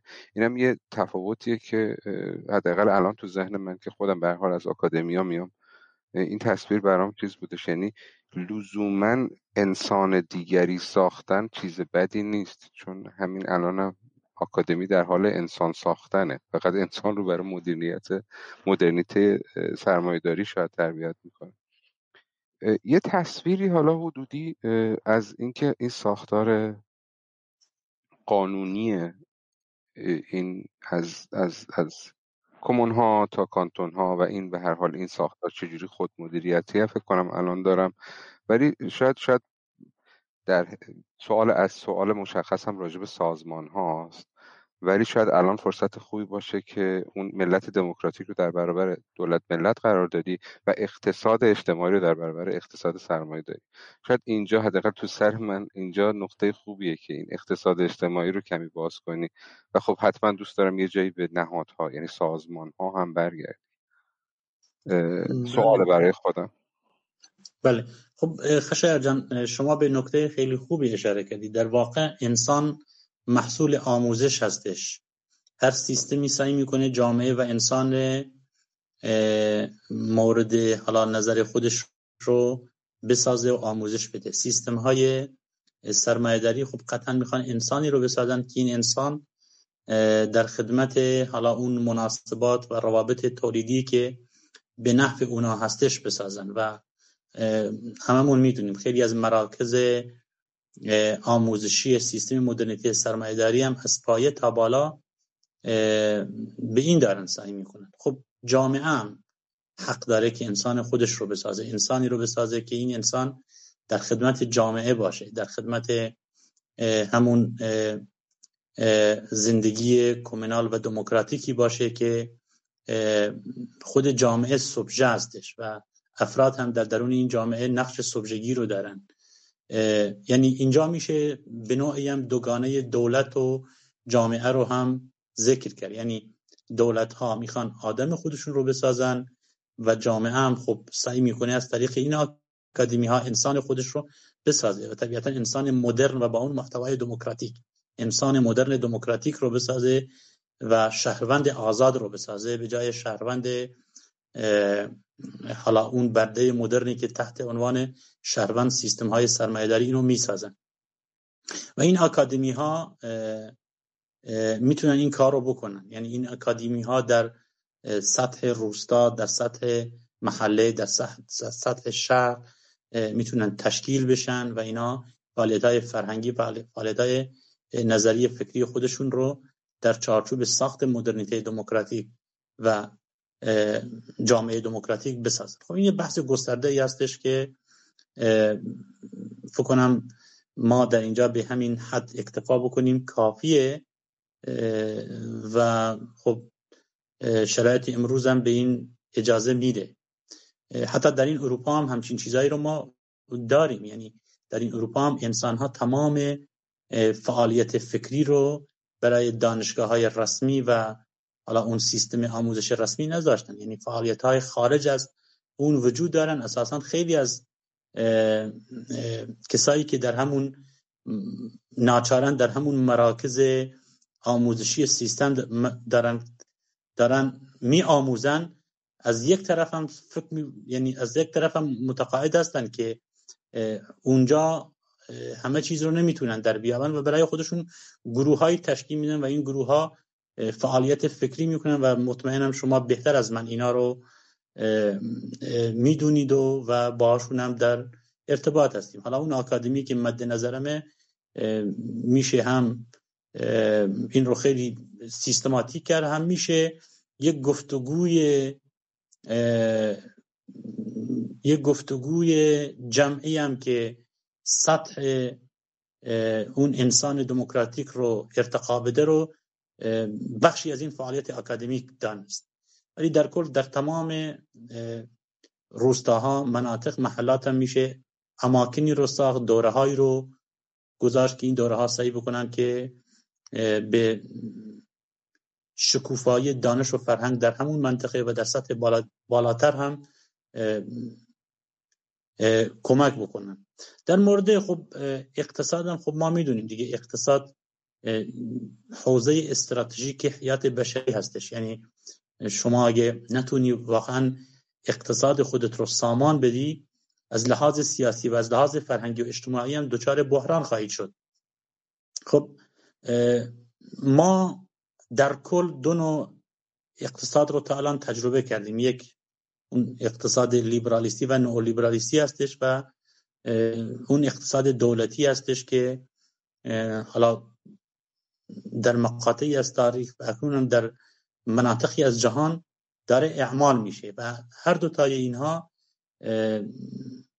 یعنی نتونستن جلوگیری بکنن از انباشت سرمایه از یک طرف و انباشت فقر از یک طرف دیگه. حالا درسته ما در نتیجه حالا شیوه تولید سرمایهداری شاهد اون رشد هستیم اون رشد ظاهری که هستش ولی از اون طرف مفاهیم انسانی مضروب شدن هستیم. ولی در اقتصادی که ما مد نظرمونه حقیقتا نه تن داده میشه به اون اقتصاد نئولیبرالیستی که از یک طرف فقر و از یک طرف سرمایه انباش بشه و نه اون اقتصاد دستوری دولتی. یعنی تشکیل کوپراتیف ها تشکیل واحد های تولیدی که اینا از طریق کوپراتیف ها مدیریت میشن و هم با توجه به نیاز جامعه تولید رو تنظیم می‌کنن همین که مالکیت رو تنظیم می‌کنن. یعنی حداقل در مرحله اولش جلوگیری می‌کنن از از همون انباشت فقر و انباشت سرمایه در دو طرف جدا که تعداد قلیلی در جامعه سرمایه هنگفت جمع بکنن و تعداد کثیری از جامعه در فقر و فلاکت زندگی بکنن. یعنی از طریق این کوپراتیف ها از طریق این اقتصاد اجتماعی سعی میشه که جامعه شکوفا جامعه ای که نیازهای خودش رو تأمین بکنه و از اون طرف هم بتونه نیازهای خودش رو از بیرون هم وارد بکنه. آن چیزهایی رو که در درون خودش نمی‌تونه تولید بکنه. و برای این فعالیت ها همی برای, برای این فعالیت ها همیشه میدون رو باز می‌ذاره. فقط سعی می‌کنه که یک از تخریب طبیعت از تخریب طبیعت جلوگیری بشه که ما می‌دونیم امروز نیروهای سجو نه برای نیاز جوامع دارن تولید می‌کنن برای تأمین اون سودجویی و منفعتجویی خودشون دارن کار می‌کنن و طبیعت رو کاملا تخریب کردن و از اون طرف هم جامعه رو هم تخریب کردن. با های متعدد جامعه رو هم تخریب کردن. اقتصاد اجتماعی خب هم سعی می‌کنه جامعه رو محفوظ بداره از از تخریباتی که سرمایه داری داره اعمال می‌کنه هم طبیعت رو هم هم محیط زیست رو محفوظ بداره از اون تخریباتی که در نتیجه شیوه تولید سرمایه داری داره صورت می‌گیره. یعنی پا پایه یکی دیگه از پایه های کنفدرالیسم دموکراتیک همون کوپراتیوا هستن همون تعاونی هستن که همونطور که عرض کردم هم می‌تونن زمینه تولید متعارف رو فراهم بکنن همین که در مورد مالکیت و اینا یه سیستمی رو تنظیم بکنن که حداقل در وهله اول جلوگیری بشه از اون تجاربی که لیبرالیسم و نو لیبرالیسم به دست ما داده. یه تصویری میاد تو ذهن من. مرسی توضیح که دادی. یه تصویری میاد تو ذهن من چون در حال اقتصاد اجتماعی اقتصاد کوپراتیوی همین تعاونی از پایین برای هم تولید یعنی چه چیز تولید بشه همین که این ثروت چجوری تقسیم بشه. یه تصویری میاد توی ذهن من که کیبوتس های یهودی ها کیبوتس های حالا من یه داستان خیلی مشخص تو ذهنم از کیبوتس های یهودی ها که اون اول مثلا سی چل سال پیش داشتن درست می‌کردن یه منطقه های خیلی کوچیک یعنی شاید واقعا در حد همون صد خانوار. با همدیگه یه منطقه رو به عنوان کیبوتس خودشون معرفی می‌کردن و حالا توی اون ممکن بود یه چیزی رو کشت کنن یه چیزی رو تولید کنن ولی این حالت خودگردانی رو تو خودشون داشتن. چند وقت پیش از یه دوستی راجع, به کیبوتس که توش بزرگ شده بود بر من تعریف می‌کرد و خیلی جالب بود. می‌گفت تمام اون چیزهای تولیدی که داشتن برداشته شده تمام اون زمین های کشاورزی که داشتن برداشته شده ساختمون رو ساختن به شرکت های استارتاپ های تک تکنولوژی جدید دارن اجاره میدنشون. یعنی اون صد خانوار اون دیویس خانوار به طور خودگردان به این نقطه رسیدن که ساختمون بسازن اجاره بدن به شرکت های بیرون براشون سودآورتره. یعنی برای خود من سوال بزرگی رو پیش آورد که این قسمت خودگردانیه. اگر موضوعش هنوز بهرهوری باشه اون وقت ممکنه یعنی اون قسمت تنظیم کردن چه چیزی برای تولیدمون لازمه رو می‌خوام سوال بپرسم. در واقع انگشتم رو دارم اونجا می‌ذارم که اگر یه جامعه ای توی حالا تو کانتونش یا در سطح کوچیکتر به این نتیجه برسه که ما تمرکزمون رو بذاریم روی مثلا هندونه ای که داریم تولید می‌کنیم و با این شروع کنیم.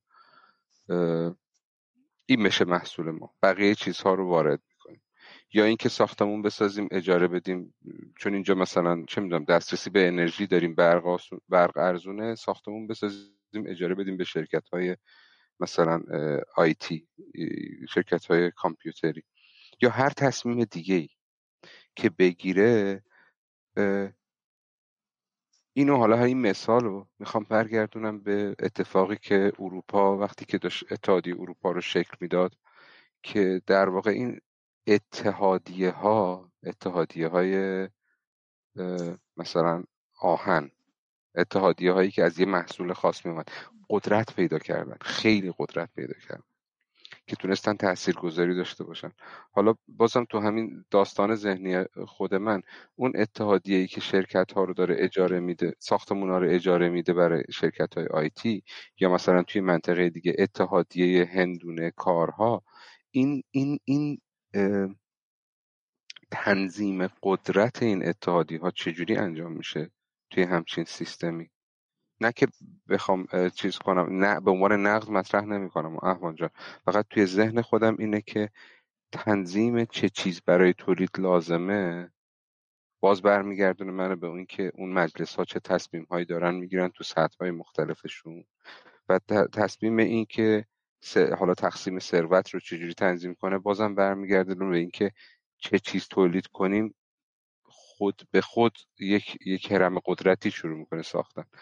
شاید هم چون حرفا یه ذره چیز اینا تو سر من میاد. شاید اگر مستاقی تر حرف بزنیم این سوال های من حالا نه جواب ولی یه, تصویر دیگه ای تو ذهنم شکل نمی‌دونم واضح تونستم مطرح کنم از این چیزهای بله.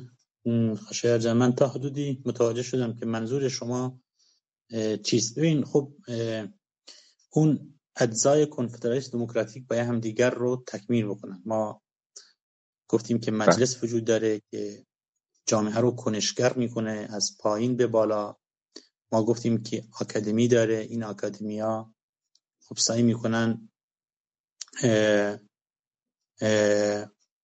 یعنی سعی می‌کنن که حالا یک معرفت شناسی مناسب به همون دموکراسی مستقیم رو تولید بکنن. و از اون طرف هم خود این تعاونی ها خب این تعاونی ها قطعا باید سازه های تشکیل بشن که این سازه ها هم شیوه تنظیم تولید و توزیع رو یک رسیدگی بهش داشته باشن. و همین که مانع بشن از یعنی سوق دهی این فعالیت اقتصادی به طرف مثلا قدرتگرایی یا ثروت اندیزی اندوزی یا همون انباشت فقر و سرمایه در دو طرف متفاوت. یعنی این سازه ها باید تشکیل بشن چون یک واقعیت هم وجود داره. ما در دنیای امروز زندگی می‌کنیم. ما با یک گستردگی حشیمتی روبرو هستیم. یعنی ما با جوامع بزرگی روبرو هستیم. مثلا شما همون ایران رو در نظر بگیر 80 میلیون جمعیت داره. اگه ما خاورمیانه رو در نظر بگیریم بیشتر از 500 میلیون جمعیت داره. خب جهان ما با یک جهان 7 میلیارد 8 میلیارد جمعیتی رو در رو هستیم. خب قطعا ما نمی‌تونیم اون دموکراسی مستقیم رو طبق مثلا جوامع قدیمی که هم کیفیت زندگی متفاوت بود هم پیچیدگی اجتماعی متفاوت بود هم جمعیت هم خب جمعیت کمتری بود. خب باید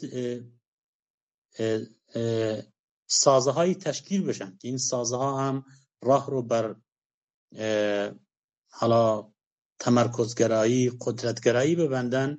همین که با توجه به دنیای امروز نیاز اقتصادی جامعه رو تأمین بکنن. خب به نظر من این ممکنه. یعنی به نظر من این چیز غیر ممکنی نیستش.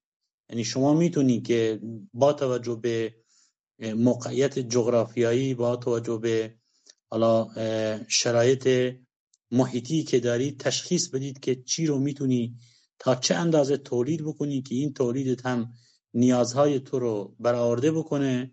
هم اگه نیازهایی داری که در سرزمین خودت در جامعه خودت امکان تأمین آنها وجود نداره این محصولی که شما می‌تونی بیشتر از نیاز خودت این رو تولید بکنی تولید بکنی و در نتیجه معادله اون با جاهای دیگه نیازهای دیگر خودت رو هم وارد بکنی.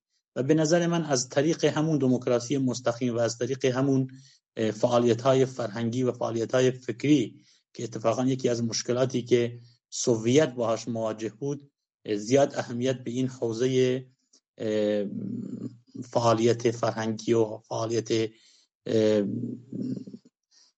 معرفت شناسی و در حوزه اندیشه نکرد به نظر من. از این طریق هم از این طریق هم یعنی از طریق هم دموکراسی مستقیم و از طریق همون فعالیت فرهنگی شما می‌تونی و خب طبیعتا همون ساختار اقتصادی کوپراتیوی هم که مد نظرته که متفاوت با اقتصاد نئولیبرالیستی و همون یا اون اقتصاد دستوری دولتی شما می‌تونی جلوگیری بکنی از اون چیزی که شما ازش فاهمه داری که این هم در نهایت به یک سیستم تمرکزگرا و قدرتگرا و سوار بر جامعه تبدیل نشه. خب حقیقتا شما باید یک میدان داشته باشی که در این میدان اینها رو همه مورد آزمون قرار بدی. یعنی مورد آزمون و خطا قرار بدی. یعنی الان ما فعلا مناطق خیلی محدودی رو داریم که همچین سیستمایی دارن پیاده میشن یا در فرایند ازمون و خطا هستن. مثلا جایی مثل روژاوا رو داریم که خب به اندازه ایران وسیع نیست شرایط اجتماعی شرایط اقتصادیش فرق می‌کنه. خب باید این ایران رو حالا اینها رو ببریم اونجا سعی بکنیم پیاده بکنیم و سعی بکنیم در یک روند پرکتیکی و عملی سازوکارهاش رو بسازیم. یعنی یعنی این امکان رو داشته باشیم. اتفاقا تا ما این امکان رو نداشته باشیم جواب خیلی از سوالها شاید داده نشه وقتی که شما یک نداشته باشی. ولی خب در سطح جهان هم حالا به این کاملا به این طریقی که ما داریم طرح می‌کنیم نباشه فعالیت هایی در صورت می‌گیره. ما جوامعی رو داریم که کوپراتیو ها در اونجا دارن کار می‌کنن. شما به مثلا کیبوتسای اسرائیل اشاره کردید. ولی خب این کیبوتسای اسرائیل شاید اون مکانیزم های کنفدرالیسمی که ما بهش اشاره کردیم در اونجا دخیل نباشن. یعنی اینا فقط خودشون رو واحدهای حالا تولیدی و اقتصادی بدونن. ولی ما از یک جامعه داریم صحبت می‌کنیم که اقتصاد و فرهنگ و سیاست و همه ایناش همدیگر رو تموم بکنه و در این حوزه ها نهادهایی ساخته بشن که این نهادها بتونن همدیگر رو تکمیل بکنن و به همدیگر قوت بدن و از اون طرف همدیگر رو کنترل بکنن. یعنی شما مثلا بتونید از طریق همون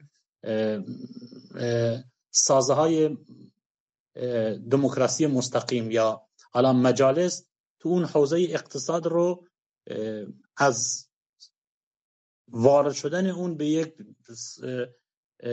اقتصاد غیر سوسیالیستی جلوش رو بگیری. از همون از, از, طریق سازه هایی که در اون حوزه فرهنگ شما ساختی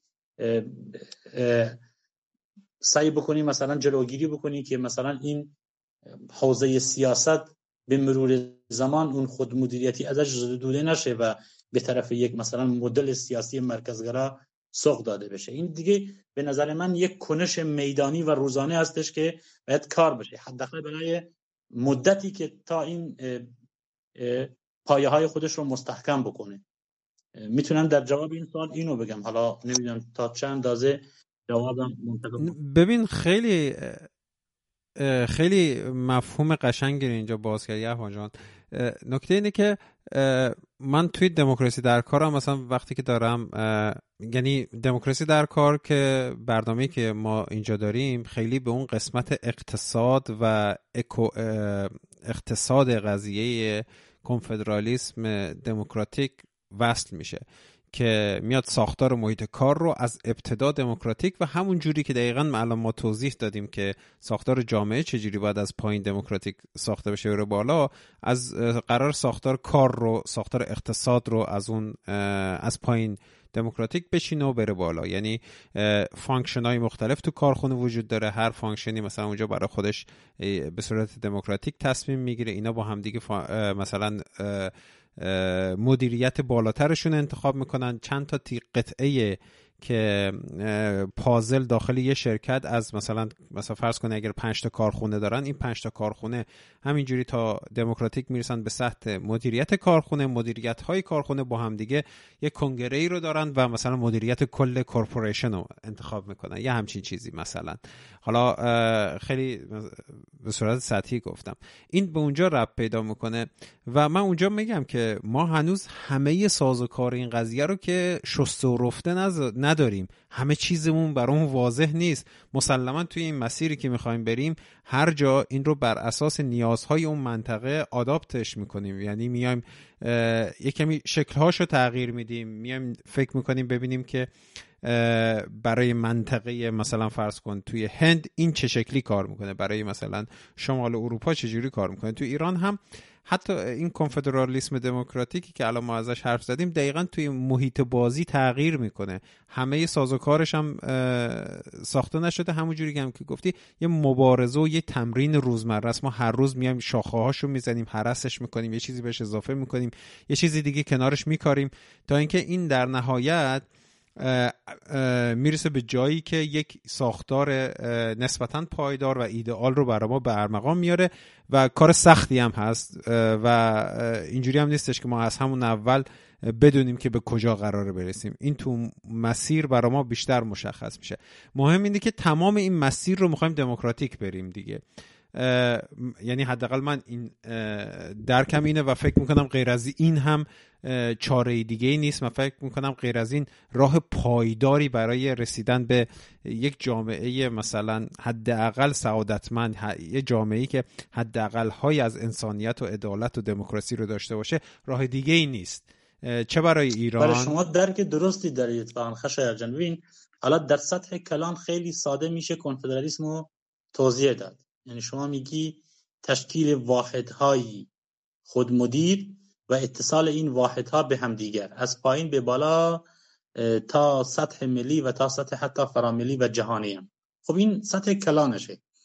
وقت بعد کلانشه. وقتی که شما وارد بعد خرد و روزانش میشی خب شما با اون پیچیدگی اجتماعی رو در رو میشی و شما باید سازوکارهای زیرین رو هم طبق این بسازی. و این احتیاج داره به فعالیت مداوم.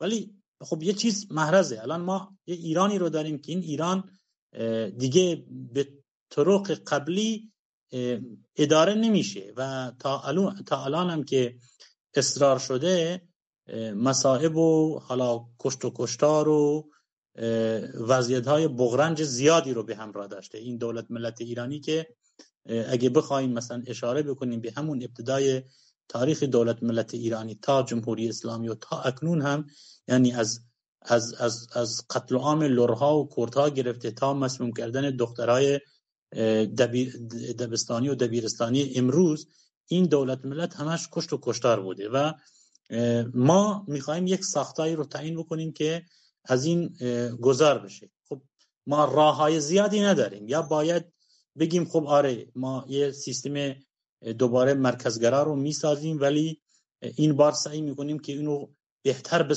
بسازیم که منجر به وضعیت امروز نشه. ولی در واقع میشه. یعنی شما چه کار بکنی؟ اصلا بستگی به نیت شما نداره. شما اگه نیتتون به قدر دنیا خوب باشه وقتی که شما بخوای یک سیستم تمرکز گرا رو بذاری بلوج رو نادیده بگیری کد رو نادیده بگیری زن رو نادیده بگیری دموکراسی رو نادیده بگیری خیلی چیزهای دیگر رو نادیده بگیری یا تعابیری داشته باشی از اینا که این تعابیر جوابگو نباشن خب دوباره دوباره میگه راه تکراری به همون مقاصد تکراری منتهی میشن. خب از طرف دیگه هم شما بگی خب این ممکن نیستش باید ایران حالا یک گسست جغرافیایی و یک گسست ملی اونجا صورت بگیره و هر کس بره پی کارش. خب حقیقتا اینم راه درستی نیستش. در نتیجه شما باید یک برای اون یه فرمول وسط یه فرمولی که هم از این گسست جلوگیری بکنه و هم از این تمرکزگرایی جلوگیری بکنه. خب به نظر من این کنفدرالیسم دموکراتیک جوابگوه حالا در سطح کلانش. این این جوابگوه و در سطح خوردش هم چون منعطفه چون دوگم نیستش اجازه میده که در, در, در یک فعالیت مداوم اجتماعی سازوکارهاش ساخته بشن. سازوکارهاش ساخته بشن هم به نیازهای خودش جوابگو باشه همین که حتی به نوعی تاثیر داشته باشه رو مناطق دیگه.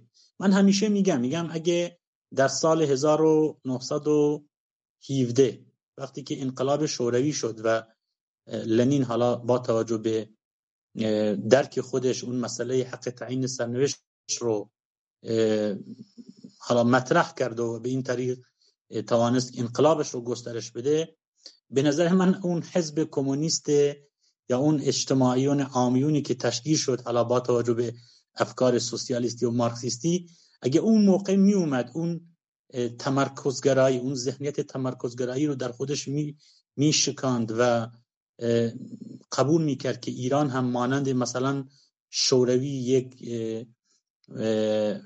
جغرافیای کثیر الملل هستش و به این طریق وارد کار می‌شد. شاید ایران شاهد دومین انقلاب سوسیالیستی در جهان می‌شد. یعنی قبل از حالا چین و جاهای دیگه. خب اون موقع اینجوری نشد. اکنون که ما صد سال تجربه داریم و دنیای امروز هم این اجازه رو میده و همچین مدل هایی رو هم داریم اینا رو باید واقعا مطرح بکنیم. اینا رو باید حداقل ترویج گفتمانی بکنیم که این می‌تونه جوابگو باشه. این می‌تونه جوابگو باشه. و خب در سطح اجتماعی هم باید به پرکتیک گذاشته باشه و گذاشته بشه و کار بشه. و میشه از نمونه های نمونه های جهانی هم استفاده کرد. میشه از پیشرفت هایی که در سطح جهان در زمینه دموکراسی مستقیم در زمینه نوع آموزش جامعه محور در زمینه اقتصاد اجتماعی و اقتصاد مدیریت اقتصاد از طریق کوپراتی ها استفاده کرد. میشه از تجربه های و میشه در همون میدان هم درک کرد که این سازوکارها چجوری باید ساخته بشن که منطبق باشن. مثلا به ایران که همونطور که شما اشاره کردی عین کنفدرالیسم در مواردی خب در اصول کلی شاید مشابه باشه. ولی چیزی که در شما در ایران می‌سازی شاید در هندوستان باید یه طریق دیگه اینو بسازی. یعنی با توجه به شرایط مشخص و وضعیت مشخص کنفدرالیسم اساسا این انعطاف رو داره که خودش رو تطبیق بده ولی اصول رو هم حفظ بکنه. دقیقا. یعنی ما یه چارچوبی رو به صورت کلی باش توافق می‌کنیم که اون چارچوب در راستای همون حقوق بشر و احترام به حقوق اقلیت ها همون ساختار مثلا فرض کن حالا بهش میگیم قانون اساسی بعد از انقلاب یه چیزی رو توافق می‌کنیم و بعد از اون میایم می‌سازیم دیگه. میایم مثلا جزئیاتش رو تو مناطق کشور با احترام به اون اصول اساسی که همه مردم بهش معتقدن یا سرش توافق کردن اینا رو می‌سازیم و بالا میایم یکی دوبارم یکی از من پرسیده بود که این اگر ما بخوایم مثلا این این مجالس و نمی‌دونم شوراهای کوچیک شهری و محله رو داشته باشیم هر کس میاد یه قومیتی رو تشکیل میده نمی‌دونم یه گروهی میاد چیز می‌کنه گروهی میاد بر اساس اعتقادات دینی مثلا میاد حقوق اقلیت ها رو از بین می‌بره. من می‌خواستم بگم اون همون حرفایی که گفتی این ما اون چارچوبی رو میچینیم که دقیقا چارچوب اختیارات و اعمال قدرت یا اعمال مثلا تصمیمات هر محله هر استانی هر شهری هر کانتونی هر کمونی که ما اسمشو میگیم چارچوبش مشخصه دیگه. این چارچوب هم توسط قانون اساسی یا مثلا اون توافق اصلی که کنگره ملی انجام شده مشخصه. مرسی. خیلی این مسائل رو خیلی برای ما خوب باز کردی و من فکر می‌کنم الان یه تصویر خوبی برای همه پیش اومده که دقیقا ما در آینده می‌تونیم چه ساختار اجتماعی و سیاسی و چه ساختار مملکتی داشته باشیم این ساختار ارتباطش با مردم چیه؟ چجوری از اون ساختارهای پیشین مدرنیته سرمایهداری و اقتصاد سرمایهداری خودش رو متمایز می‌کنه؟ ارزشهاش چیه؟ و در نهایت به, به مثلا به چه شکلی ختم میشه همه چیزش رو نمی‌دونیم تو زمین بازی یاد می‌گیریم با هم دیگه. من فکر می‌کنم خشار من فکر می‌کنم من سوال آخرم اینه بعدش اگر خواستی تو هم بیا ادامه این رو بگیر. سوال آخرم اینه که الان از کجا شروع کنیم؟ پس من یه قدم عقبتر من این سوالا رو میگم این از الان از کجا شروع کنیم؟ محمدم پونس می‌زنیم به قول معروف که رو پونس مشخص بشه سوال درجش من این کلمه چرخ رو می‌گیرم. چون یه بار از دهنم اومد بیرون الان همون همون هنوز تو ذهنم هست که واقعا ما لازم نیست چرخ رو از اول اختراع کنیم. جهان تجربه کوپراتیو داره به قول شما. یعنی یعنی تعاونی حالا کلمه یکی ذره بار معنایی خاصی در جامعه ایران. ولی کوپراتیو ها بنگاه های خودگردان بنگاه هایی که چه از لحاظ سود چه از لحاظ حق تصمیم گیری یک دموکراسی درونشون هست که کورپوریشن ها یا بنگاه های بزرگ اقتصادی شرکت ها ندارن. یعنی یه چیز هرمی دارن. ما تو دنیا چیزی داریم به اسم کوپراتیو بنگاه های خودگردانی که هم از نظر تصمیم هم از نظر سهام هم از نظر از تمام مدل های مختلف این دموکراسی توش, توش یه ذره بیشتر لحاظ شده تا ساختارهای هرمی شرکت ها به معنی که یا همون که اشاره کردیم ما دموکراسی مستقیم تجربهش هست تو دنیا. یعنی واقعا لازم نیست چرخ رو از اول چیز کنیم. میشه استفاده کرد. درسته اون قرارداد اجتماعی که شما اشاره کردی رو باید پایه بنویسه. باید دقیقا همون دیویست خانوارها بنویسن که بیاد بالا بشه اون بالا بالاییه. ولی چگونگیش رو تجربه های جهانی هست. یا همون آموزش جامعه محور. درسته موازی با آموزش رسمی پیش رفته. ولی حداقل اینجایی که من هستم یا خیلی جاهای مختلف روش کارهایی شده. یعنی واقعا شاید لازم نه یا به قول شما کنوانسیون های حقوق بشر. تمام اینها رو یا تجربیات درون خود اون روستا یا اون شهر یا اون منطقه ای که تو خود ایران داریم راجبش صحبت می‌کنیم من بالاخره تجربه زیست است دیگه. اونم می‌تونه بیاد. واقعا ما لازم نباشه چرخ رو از اول تولید کنیم. و یه ترس دیگه ای که حالا من تو اطرافم هر وقت کلمه خودگردانی تو هر زمینه ای حتی خودگردانی یک شرکت میاد وسط یه بحث تخصصه. که تخصص چه کجا بیاریم یه بحث اینه که کارش خیلی زیاده. کار مرکزی کمتر کار می‌بره تا کار خودگردانی. ولی خب ما می‌خوایم ایران رو از اول بسازیم کار داره می‌بره دیگه. یعنی بیشتر از این که ما بخوایم اون کار رو توی یک ایران مرکزی دیگه بسازیم تا اینکه توی ایران غیر متمرکز بخوایم بسازیم کار می‌بره دیگه. ولی خب باز این دوتا موضوع هست که یکی اینکه موضوع تخصص رو چه کنیم یکی موضوع این که کار خودگردان زمان بیشتری می‌بره. حالا میگم اینو واقعا شاید بشه ساعت ها راجبش بحث کرد ولی بازم از این در از این سوال می‌خواستم به به سازمان های یکم بپردازیم. چون اون قسمت اقتصاد اکولوژی رو هم زیاد نپرداختیم ولی دوست داشتم نقش سازمان ها یعنی ساز سازمان های مردم نهاد همین خودگردانی مردم به هر حال فقط که کانتونشون رو نمیگردونن فقط که کمون دیویست خانواریشون رو که نمیگردونن. یک عالم سازمان دیگه هم در کنار فعالیت اقتصادی یا فعال سیاسی میشه کار کرد که به قول شما احوان جان چه نقش کنترلی چه نقش آموزشی چه نقش های مختلفی رو داشته باشه حالا وقت واقعا خیلی خیلی بیشتر میشه پرداخت ولی سوال های ذهنم این بود. دیگه هر جور که خودت فکر می‌کنی از این تا اون سوالی که شاید هم این دوتا به هم رفت پیدا کنه که محمد گفت ما الان الان بله. چی کار کنیم؟ این خب خشایر جان محمد جان خب در واقع فرهنگ کنفدراسیون دموکراتیک در جامعه موجوده. یعنی ما زیاد اینو باز نکردیم ولی ما گفتیم که مدرنیته دموکراتیک تداوم یک خط تاریخیه. یعنی فرهنگ کنفدراسیون دموکراتیک در درون جوامع وجود دارد و ما این رو مشاهده می کنیم ولی خب این فرهنگ باید ساختار خودش رو پیدا بکنه باید نهادهای خودش رو بسازه باید سروری خودش رو پیدا بکنه. حالا به نوعی اگه اصطلاح زیاد مناسب باشه. خود این مدرنیته دموکراتیک یکی از یا دو تا از دلایلی که نتونسته تا کنون مهر خودش رو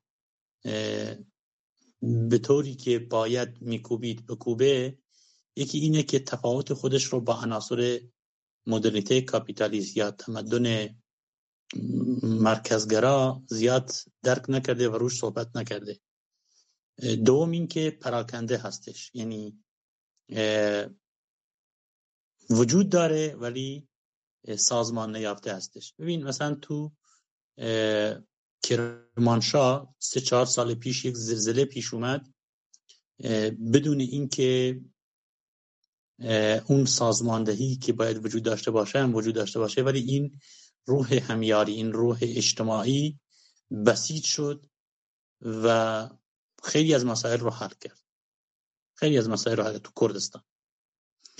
بعد اخیرا ما شاید یه زلزله بودیم در روژاوای کردستان و در ترکیه و در باکور کردستان. خب من تا حدودی سعی کردم که بفهمم که وضعیت چجوریه. نهادهایی که هدف ساخته خیلی سریعتر از نهادهای دولتی بیاری مردم شتافت و یعنی رضایتی رو هم جلب کرد. با وجود اون تمام اون اقتناعی که اقتناقی که در ترکیه وجود داره و مانحسازی هایی که دولت ترکیه داره ایجاد می‌کنه. در روژاوای کردستان در مناطقی که تحت حاکمیت دولت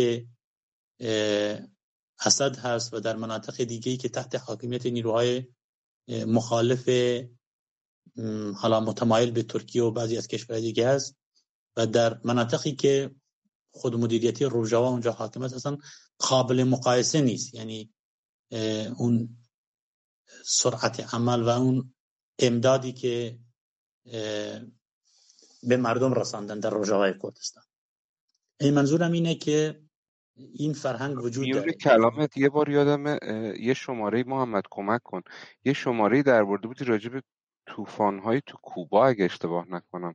تو اونجا یه همچین مثال رو زده بودی که اونم باز یه بحران طبیعی بود و اینکه ساختارهای خودگردان چجوری تونسته بودن از ساختارهای مرکزی بیشتر کمک کنن؟ برام جالبه که چقدر یعنی تو همه جای دنیا میشه این مثال ها رو پیدا کرد. آره دقیقا فکر کنم یکی از همین قسمت های دموکراسی در کار در مورد سیل تو ایران بود که همین بحثش شد. بله. این منظورم اینه که ما این پتانسیل رو داریم. واقعا خب موانع هم وجود داره دیگه. موانع جهانی وجود داره موانع منطقی وجود داره. همون عدم درک تفاوت یعنی درک تفاوت بین اون پتانسیل مرکزگره و اون پتانسیل خودگردان. اینا همه مانعن و اینا همه باید با مبارزه با تلاش این موانع برداشته بشن. و خب ما یک تاریخی هم داریم دوباره مجبوریم رجوع بکنیم. یه تاریخی از ایران داریم که این تاریخ رو هم می‌تونیم بهش رجوع بکنیم که چه نوع سیستم هایی واقعا تونستن یعنی تونستن جوابگو باشن. ببین کی گارد گرفته میشه وقتی که کسی یا جامعه یا گروهی حقوق بهش ناحقی میشه از حقوقش سلب میشه. خب قطعا اگه الان شما بگی ما می‌خوایم یه ایرانی رو بسازیم و در این ایران یک زبان رسمی وجود داشته باشه در این ایران یک ملت وجود داره و بقیه هم عشیره و نمی‌دونم قوم و اینا هستن. فورا شما با گارد خیلی از این ملل مواجه میشی و خود این گارد گرفتن هم باعث یک کنش میشه و این کنش هم می‌تونه حالا به ناگواری هایی منجر بشه. ولی اگه شما بیایی از اون مرکزگرایی از اون شعونیسم از اون عبور بکنی و این مردمان رو بهشون اطمینان خاطر بدی که سیستمی که من می‌خواهم این رو در ایران پیاده بکنم با توجه به این تضمینات خب تضمیناتی باید داده بشه حقوق همه رو تأمین می‌کنه. یعنی یک کرد یک بلوج یک زن یک کارگر یک حالا همه می‌تونن به حقوق خودشون برسن. ببین یه منشوری منتشر شد که این منشور واقعا نواقصی داشت. ولی چون با توجه به ظلم و ستمی که امروز توسط جمهوری اسلامی و قبل از اون توسط پهلوی اعمال می شده جوانب دموکراتیکی داشت خیلی با مورد حمایت قرار گرفت. و اگه ما بیایم واقعا ترویج گفتمانی بکن یا حتی یک منشوری رو با توجه به با توجه به پایه های همین سیستم خودگردان حالا کنفدرالیسم ملت دموکراتیک با هر عباراتی که بخوایم این رو عنوان بکنیم. صادر بکنیم خب مورد حمایت واقع میشه و کارهای عملی رو هم انجام بدیم. یعنی به نظر من از کجا شروع بکنیم؟ ما شروع کردیم حقیقتا. یعنی ما شروع کردیم ما هممون شروع کردیم و در اول راه نیستیم. ولی این رو باید گسترش بدیم و این رو هم بدونیم که یک پتانسیل عظیم وجود داره و خیلی از خیلی کارهایی که امروز داره انجام میشه بدون آنکه اونهایی که دارن انجام میدن متوجه باشن که دارن متوجه باشن که دارن به این سیستم مد نظر ما به نوعی یاری میرسونن دارن یاری میرسونن. یعنی مثلا اگه در کردستان یا در بلوچستان گروه تشکیل میشن و این گروه ها یا در جاهای دیگه حالا ما صرفا به مسئله رو به کردستان و به بلوچستان محدود نکنیم. در تمام جاهای دیگه ایران. دارن فعالیت های میشن این فعالیت های از لحاظ فرهنگی از لحاظ معرفتی گذار از اون ذهنیت دولت ملتگرا و اون ذهنیت واپسگرای جمهوری اسلامی است. این به نوعی داره کار میشه برای پست این سیستم. این سیستم. اگه فعالیت هایی داره میشه برای تشکیل نهادهایی حالا مخفی یا نیمه مخفی این به نوعی داره کار میشه برای این. ولی خب تا این یک واقعیت هم وجود داره. تا اینکه ما نتونیم در درون خود ایران حضور یابیم به طور آشکار این جمهوری اسلامی رو پس نزنیم خب ما نمی‌تونیم اون ابتکار عمل خودمون رو بیشتر در میدان در, در, در میدان واقع این رو یعنی بهش حرکت بدیم. یعنی مسئله اینه. ولی به نظر من خود این کارهایی که داره میشه و خب طبیعتا کافی نیستش باید گسترش داده بشه و باید بیشتر بشه به نظر من خودش این شروعه و این شروع رو باید متوقف نکنیم و براش کار بکنیم و با صراحت هم براش کار بکنیم مثلا به نظر من نباید ما بترسیم از اینکه مثلا شاید تعدادی بگن خب چجوری میشه مثلا مثلا شاید حالا فرهنگ هایی یا ملیت هایی از این استفاده بکنن برای برای مسائل دیگه برای مثلا جدایی برای گسست. ما باید از اینا نترسیم. اگه ما یه جوری گفتمانمون رو ته بکنیم اطمینان خاطر بدیم که همه به حقوق حقوق خودشون می‌رسن. به نظر من ما حامی زیادی رو حمایت زیادی رو به دست خواهیم آورد و همونطور که عرض کردم کارهای ریزی که داره انجام می‌گیره در اقصا نقاط ایران این کارهای ریز به نظر من یک روزی بزرگ میشه و ما در تاریخ انسانیت ما دیدیم که گروه های کوچکی در نتیجه کار و فعالیت بعد از مدتی به اکثریت تبدیل شدن و اکثریت های اکثریتی هم وجود داشته چون بر, بر, بر ناحقی استوار بوده به اقلیت تبدیل شده. یعنی کار و فعالیت مداوم می‌تونه خیلی چیزها رو حل بکنه. یعنی من می‌تونم اینو بگم حقیقتا به غیر از این هم چیزی دیگه به نظرم نمی‌رسه. ولی باید اون جامعه رو در اختیارمون باشه. باید باید باید به این جمهوری اسلامی پایان بدیم. ولی از اون طرف هم کار بکنیم که جایگزین جمهوری اسلامی نیروی خبیستر از خود جمهوری اسلامی نباشه. حالا مرسی. خیلی پایان خوبی بود.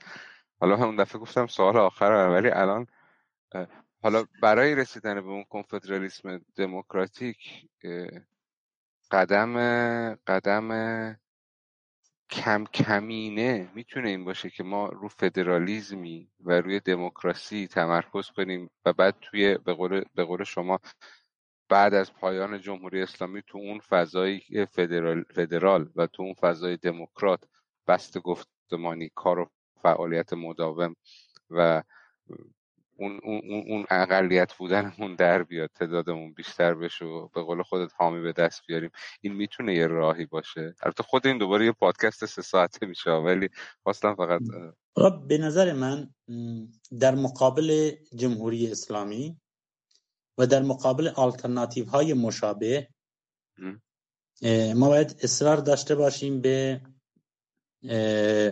رسیدن هر کس به حق و حقوق خودش. و در حقیقت مسئله ملیت نه اینکه به خاطر این دارن اینو میگن که خودم متعلق به یک ملت تحت ستم هستن مثلا کرد هستن از, از دید انسانی دارن به اینو نگاه می‌کنن و از یک دید سیاسی هم دارن بهش نگاه می‌کنن حقیقتا. یعنی پاشنه آشیل هم جمهوری اسلامی و هم آلترناتیف هایی که دارن از, از بیرون حالا نسخه میپیچونن. مسئله ملیت هست. یعنی مثلا به فرض مثال خب جمهوری اسلامی که وضعیتش مشخصه که یعنی غیر ممکنه جمهوری اسلامی بتونه دیگه به عمر خودش تداوم بده. یعنی حداقل نمی‌تونه این اقتدایی رو که اکنون داره اینو حفظ بکنه. این در مورد جمهوری اسلامی.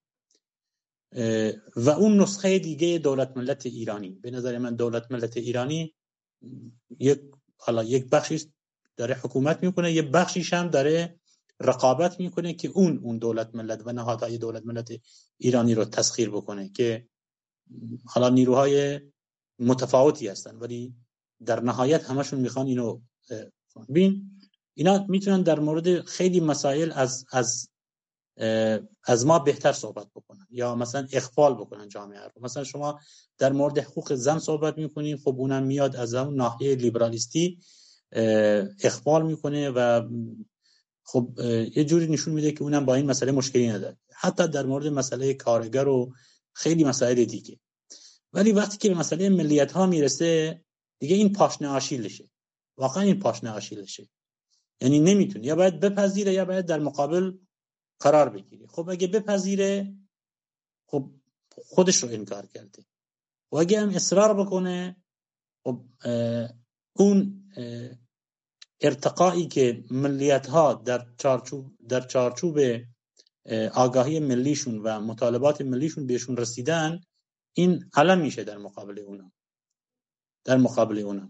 ولی اگر نیروی دموکراتیک آزادی خواه یا اون نیرویی که می‌خواد یه ایران جدید رو بسازه طبق حالا کنفدراسی دموکراتیک طبق ملت دموکراتیک این بیاد صریح اللهجه مشخص این رو بیان بکنه یعنی از طرف ملل تحت صدام که پتانسیل خیلی عظیمی هم هست در داخل ایران مورد حمایت قرار می‌گیره. خب این ملت ها خب در, در درون این ملت ها هم خب جنبش هایی وجود داره. زنان جنبش زنان وجود داره جنبش دموکراسی خواهی وجود داره کارگر وجود داره و به اضافه اون پتانسیل چپ دموکراتیک و آزادی خواهی که حالا به نوع دیگه مطالبه داره. به نوع دیگه در پی تغییر وضعیت در ایران هستش. یعنی حالا یا فعال کارگری هستش یا حالا زن هستش یا هر اکولوژیست هستش یا هر حالا هر به هر طریق دیگه. ما همه, همه اینا اساسا پتانسیل کنفدراسی دموکراتیک هستش. ما این حمایت رو می‌تونیم جلب بکنیم و قطعا ما اینو بهشون بگیم که ما نمی‌تونیم یک شبه به تمام به اون حقوق حد اکثری برسیم. می‌تونیم از حد اقلی شروع بکنیم و این رو به حد اکثری برسونیم حالا شما گفتی فدرالیسم. واقعا من خودم شخصا در مورد فدرالیسم حالا بحث خودم رو دارم که فدرالیسم فدرالیسم باید چجوری تعریف کرد؟ یا مثلا خود مدیریتی یا سیستم مبارزه برای سیستمایی که عدم تمرکز رو میپذیرن یعنی مرکزگرا نیستن. به این طریق ما می‌تونیم در اون حالا کریدور یا میدان عمل قرار بگیریم و این رو بسازیم. اساسا خیلی ها معتقدن که خود کنفدرالیسم به نوعی تکامل و ارتقاء فدرالیسم هستش که من خودم خب باید اینو بگم که مثلا خودم در مورد فدرالیسم زیاد چیز نیستم. یعنی زیاد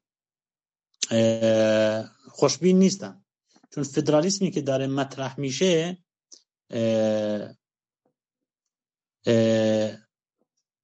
به اون اون شیوه هایی که تاکنون در تو خاورمیانه نمونه هاشو دیدیم بیشتر از اینکه جامعه رو کنشگر بکنه بیشتر اینکه جامعه رو صاحب خود مدیریتی خودش بکنه بیشتر یک توافقی بین اولیگارشی چند منطقه یا چند ملت. مثلا تو عراق بین اولیگارشی کرد و اولیگارشی شیعه و اولیگارشی سنی سیستمی رو درست درست کرده که آنچنان فوایدی برای لایه های اجتماعی نداره. نداره. ولی خب هر چیزی که اون ابتدا اون تمرکزگر بشنه می‌تونه راهی با برای رسیدن به اون سطح حداکثری کنفدرالیسم. یعنی آره میشه. به نظر من میشه خیلی چیزها رو امتحان کرد ولی یک دورنمایی هم تعیین بشه به طرف اون بریم نه اینکه یه چیزی رو به یه چیزی برسیم فکر بکنیم که این دیگه اوکیه و اونجا بیستیم و این ایستادن هم باعث بشه که بحران تازه دیگه ای سر در بیاره که ما تو عراق و تو اقلیم کردستان حقیقتا ما این رو دیدیم. یعنی کنفدرالیسم تفاوت های زیادی داره با همچین مدل هایی درست. خب فکر می‌کنم واقعا بحث رو به جای خوبی رسوندیم و دیگه فکر کنم راه برای آینده فکر کنم سوال من هم جواب داده شد که الان باید چی کار کنیم. مرسی احوان جان مرسی خشایار که تو این قسمت بودید اگه حرف آخری مونده فکر می‌کنم دو ساعت شد تقریبا که داریم صحبت می‌کنیم. اگه حرفی چیزی به عنوان حسن ختام دارید بفرمایید که دیگه این قسمت رو ببندیم. من فقط تشکر می‌کنم از محمد از تو و از احوان جان از تو که این فرصت رو گذاشتی. و من باید دوباره تمام این دو ساعت رو بارها گوش بدم برای خودم. ممنون. از طرف خودم هم خدافزی می‌کنم و میکروفون میدم که احوان اگر حرف آخری داره بزن زنده باشید. زنده باشید. من هم تشکر می‌کنم از هر دوتای شما. خشایار عزیز محمد عزیز که این فرصت رو فراهم کردید که خب ما حالا در مورد چیزی که بهش اعتقاد داریم بحثی رو ارائه بدیم. خب امیدوارم مفید باشه ولی در کل خب این بحث گسترده واقعا بعضی وقتا انسان نمی‌تونه از کجا شروع بکنه. امیدوارم حداقل طرح موضوعی باشه یا گشودن دری باشه برای یعنی پرداختن به بحث های دیگه در این در همین حول و حوش و در همین چارچوب. ولی در کل واقعا پرداختن به همچین مدل های همچین سیستم هایی برای آینده ایران ضرورت داره و خود وضعیت ابژکتیوی که الان ما باش در رو هستیم این ضرورت رو جلوی چشم ما قرار میده یا باید سیستمی رو بسازیم دوباره دوباره ها دوباره بشه. اون سیستم مرکزگرا تمرکزگرا که به هیچ وجه جوابگو نبوده. و نیست. یا اینکه باید شاهد یک آشفتگی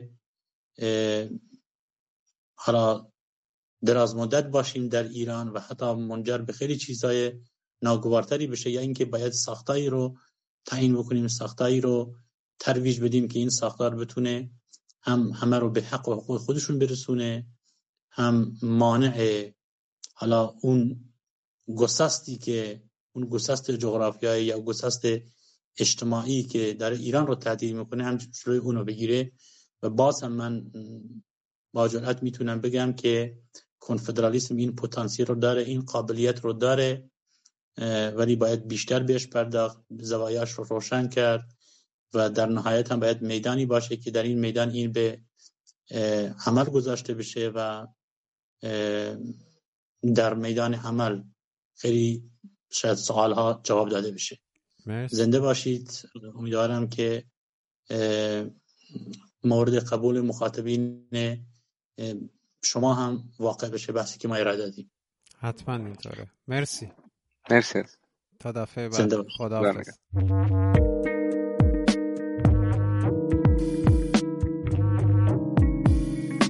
ممنون که این قسمت رو گوش دادید.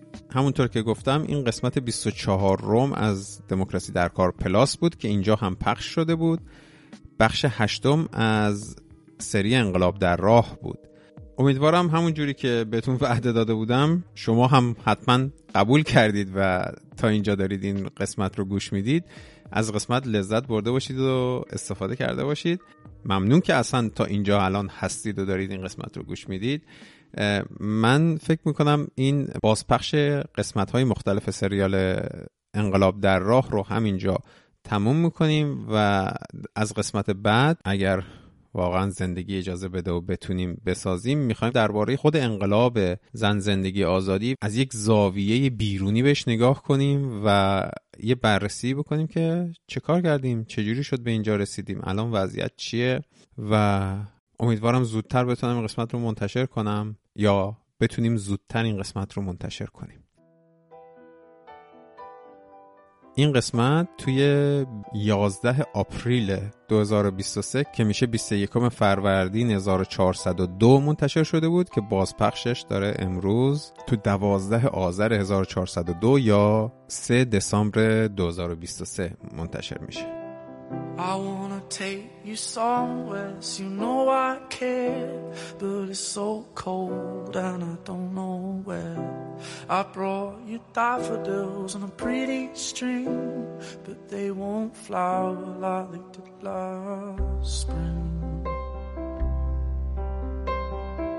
And I wanna kiss you, make you feel alright. I'm just so tired to share my nights. I wanna cry and I wanna love, but all my tears have been used up on another love, another love. All my tears have been used up on another love, another love.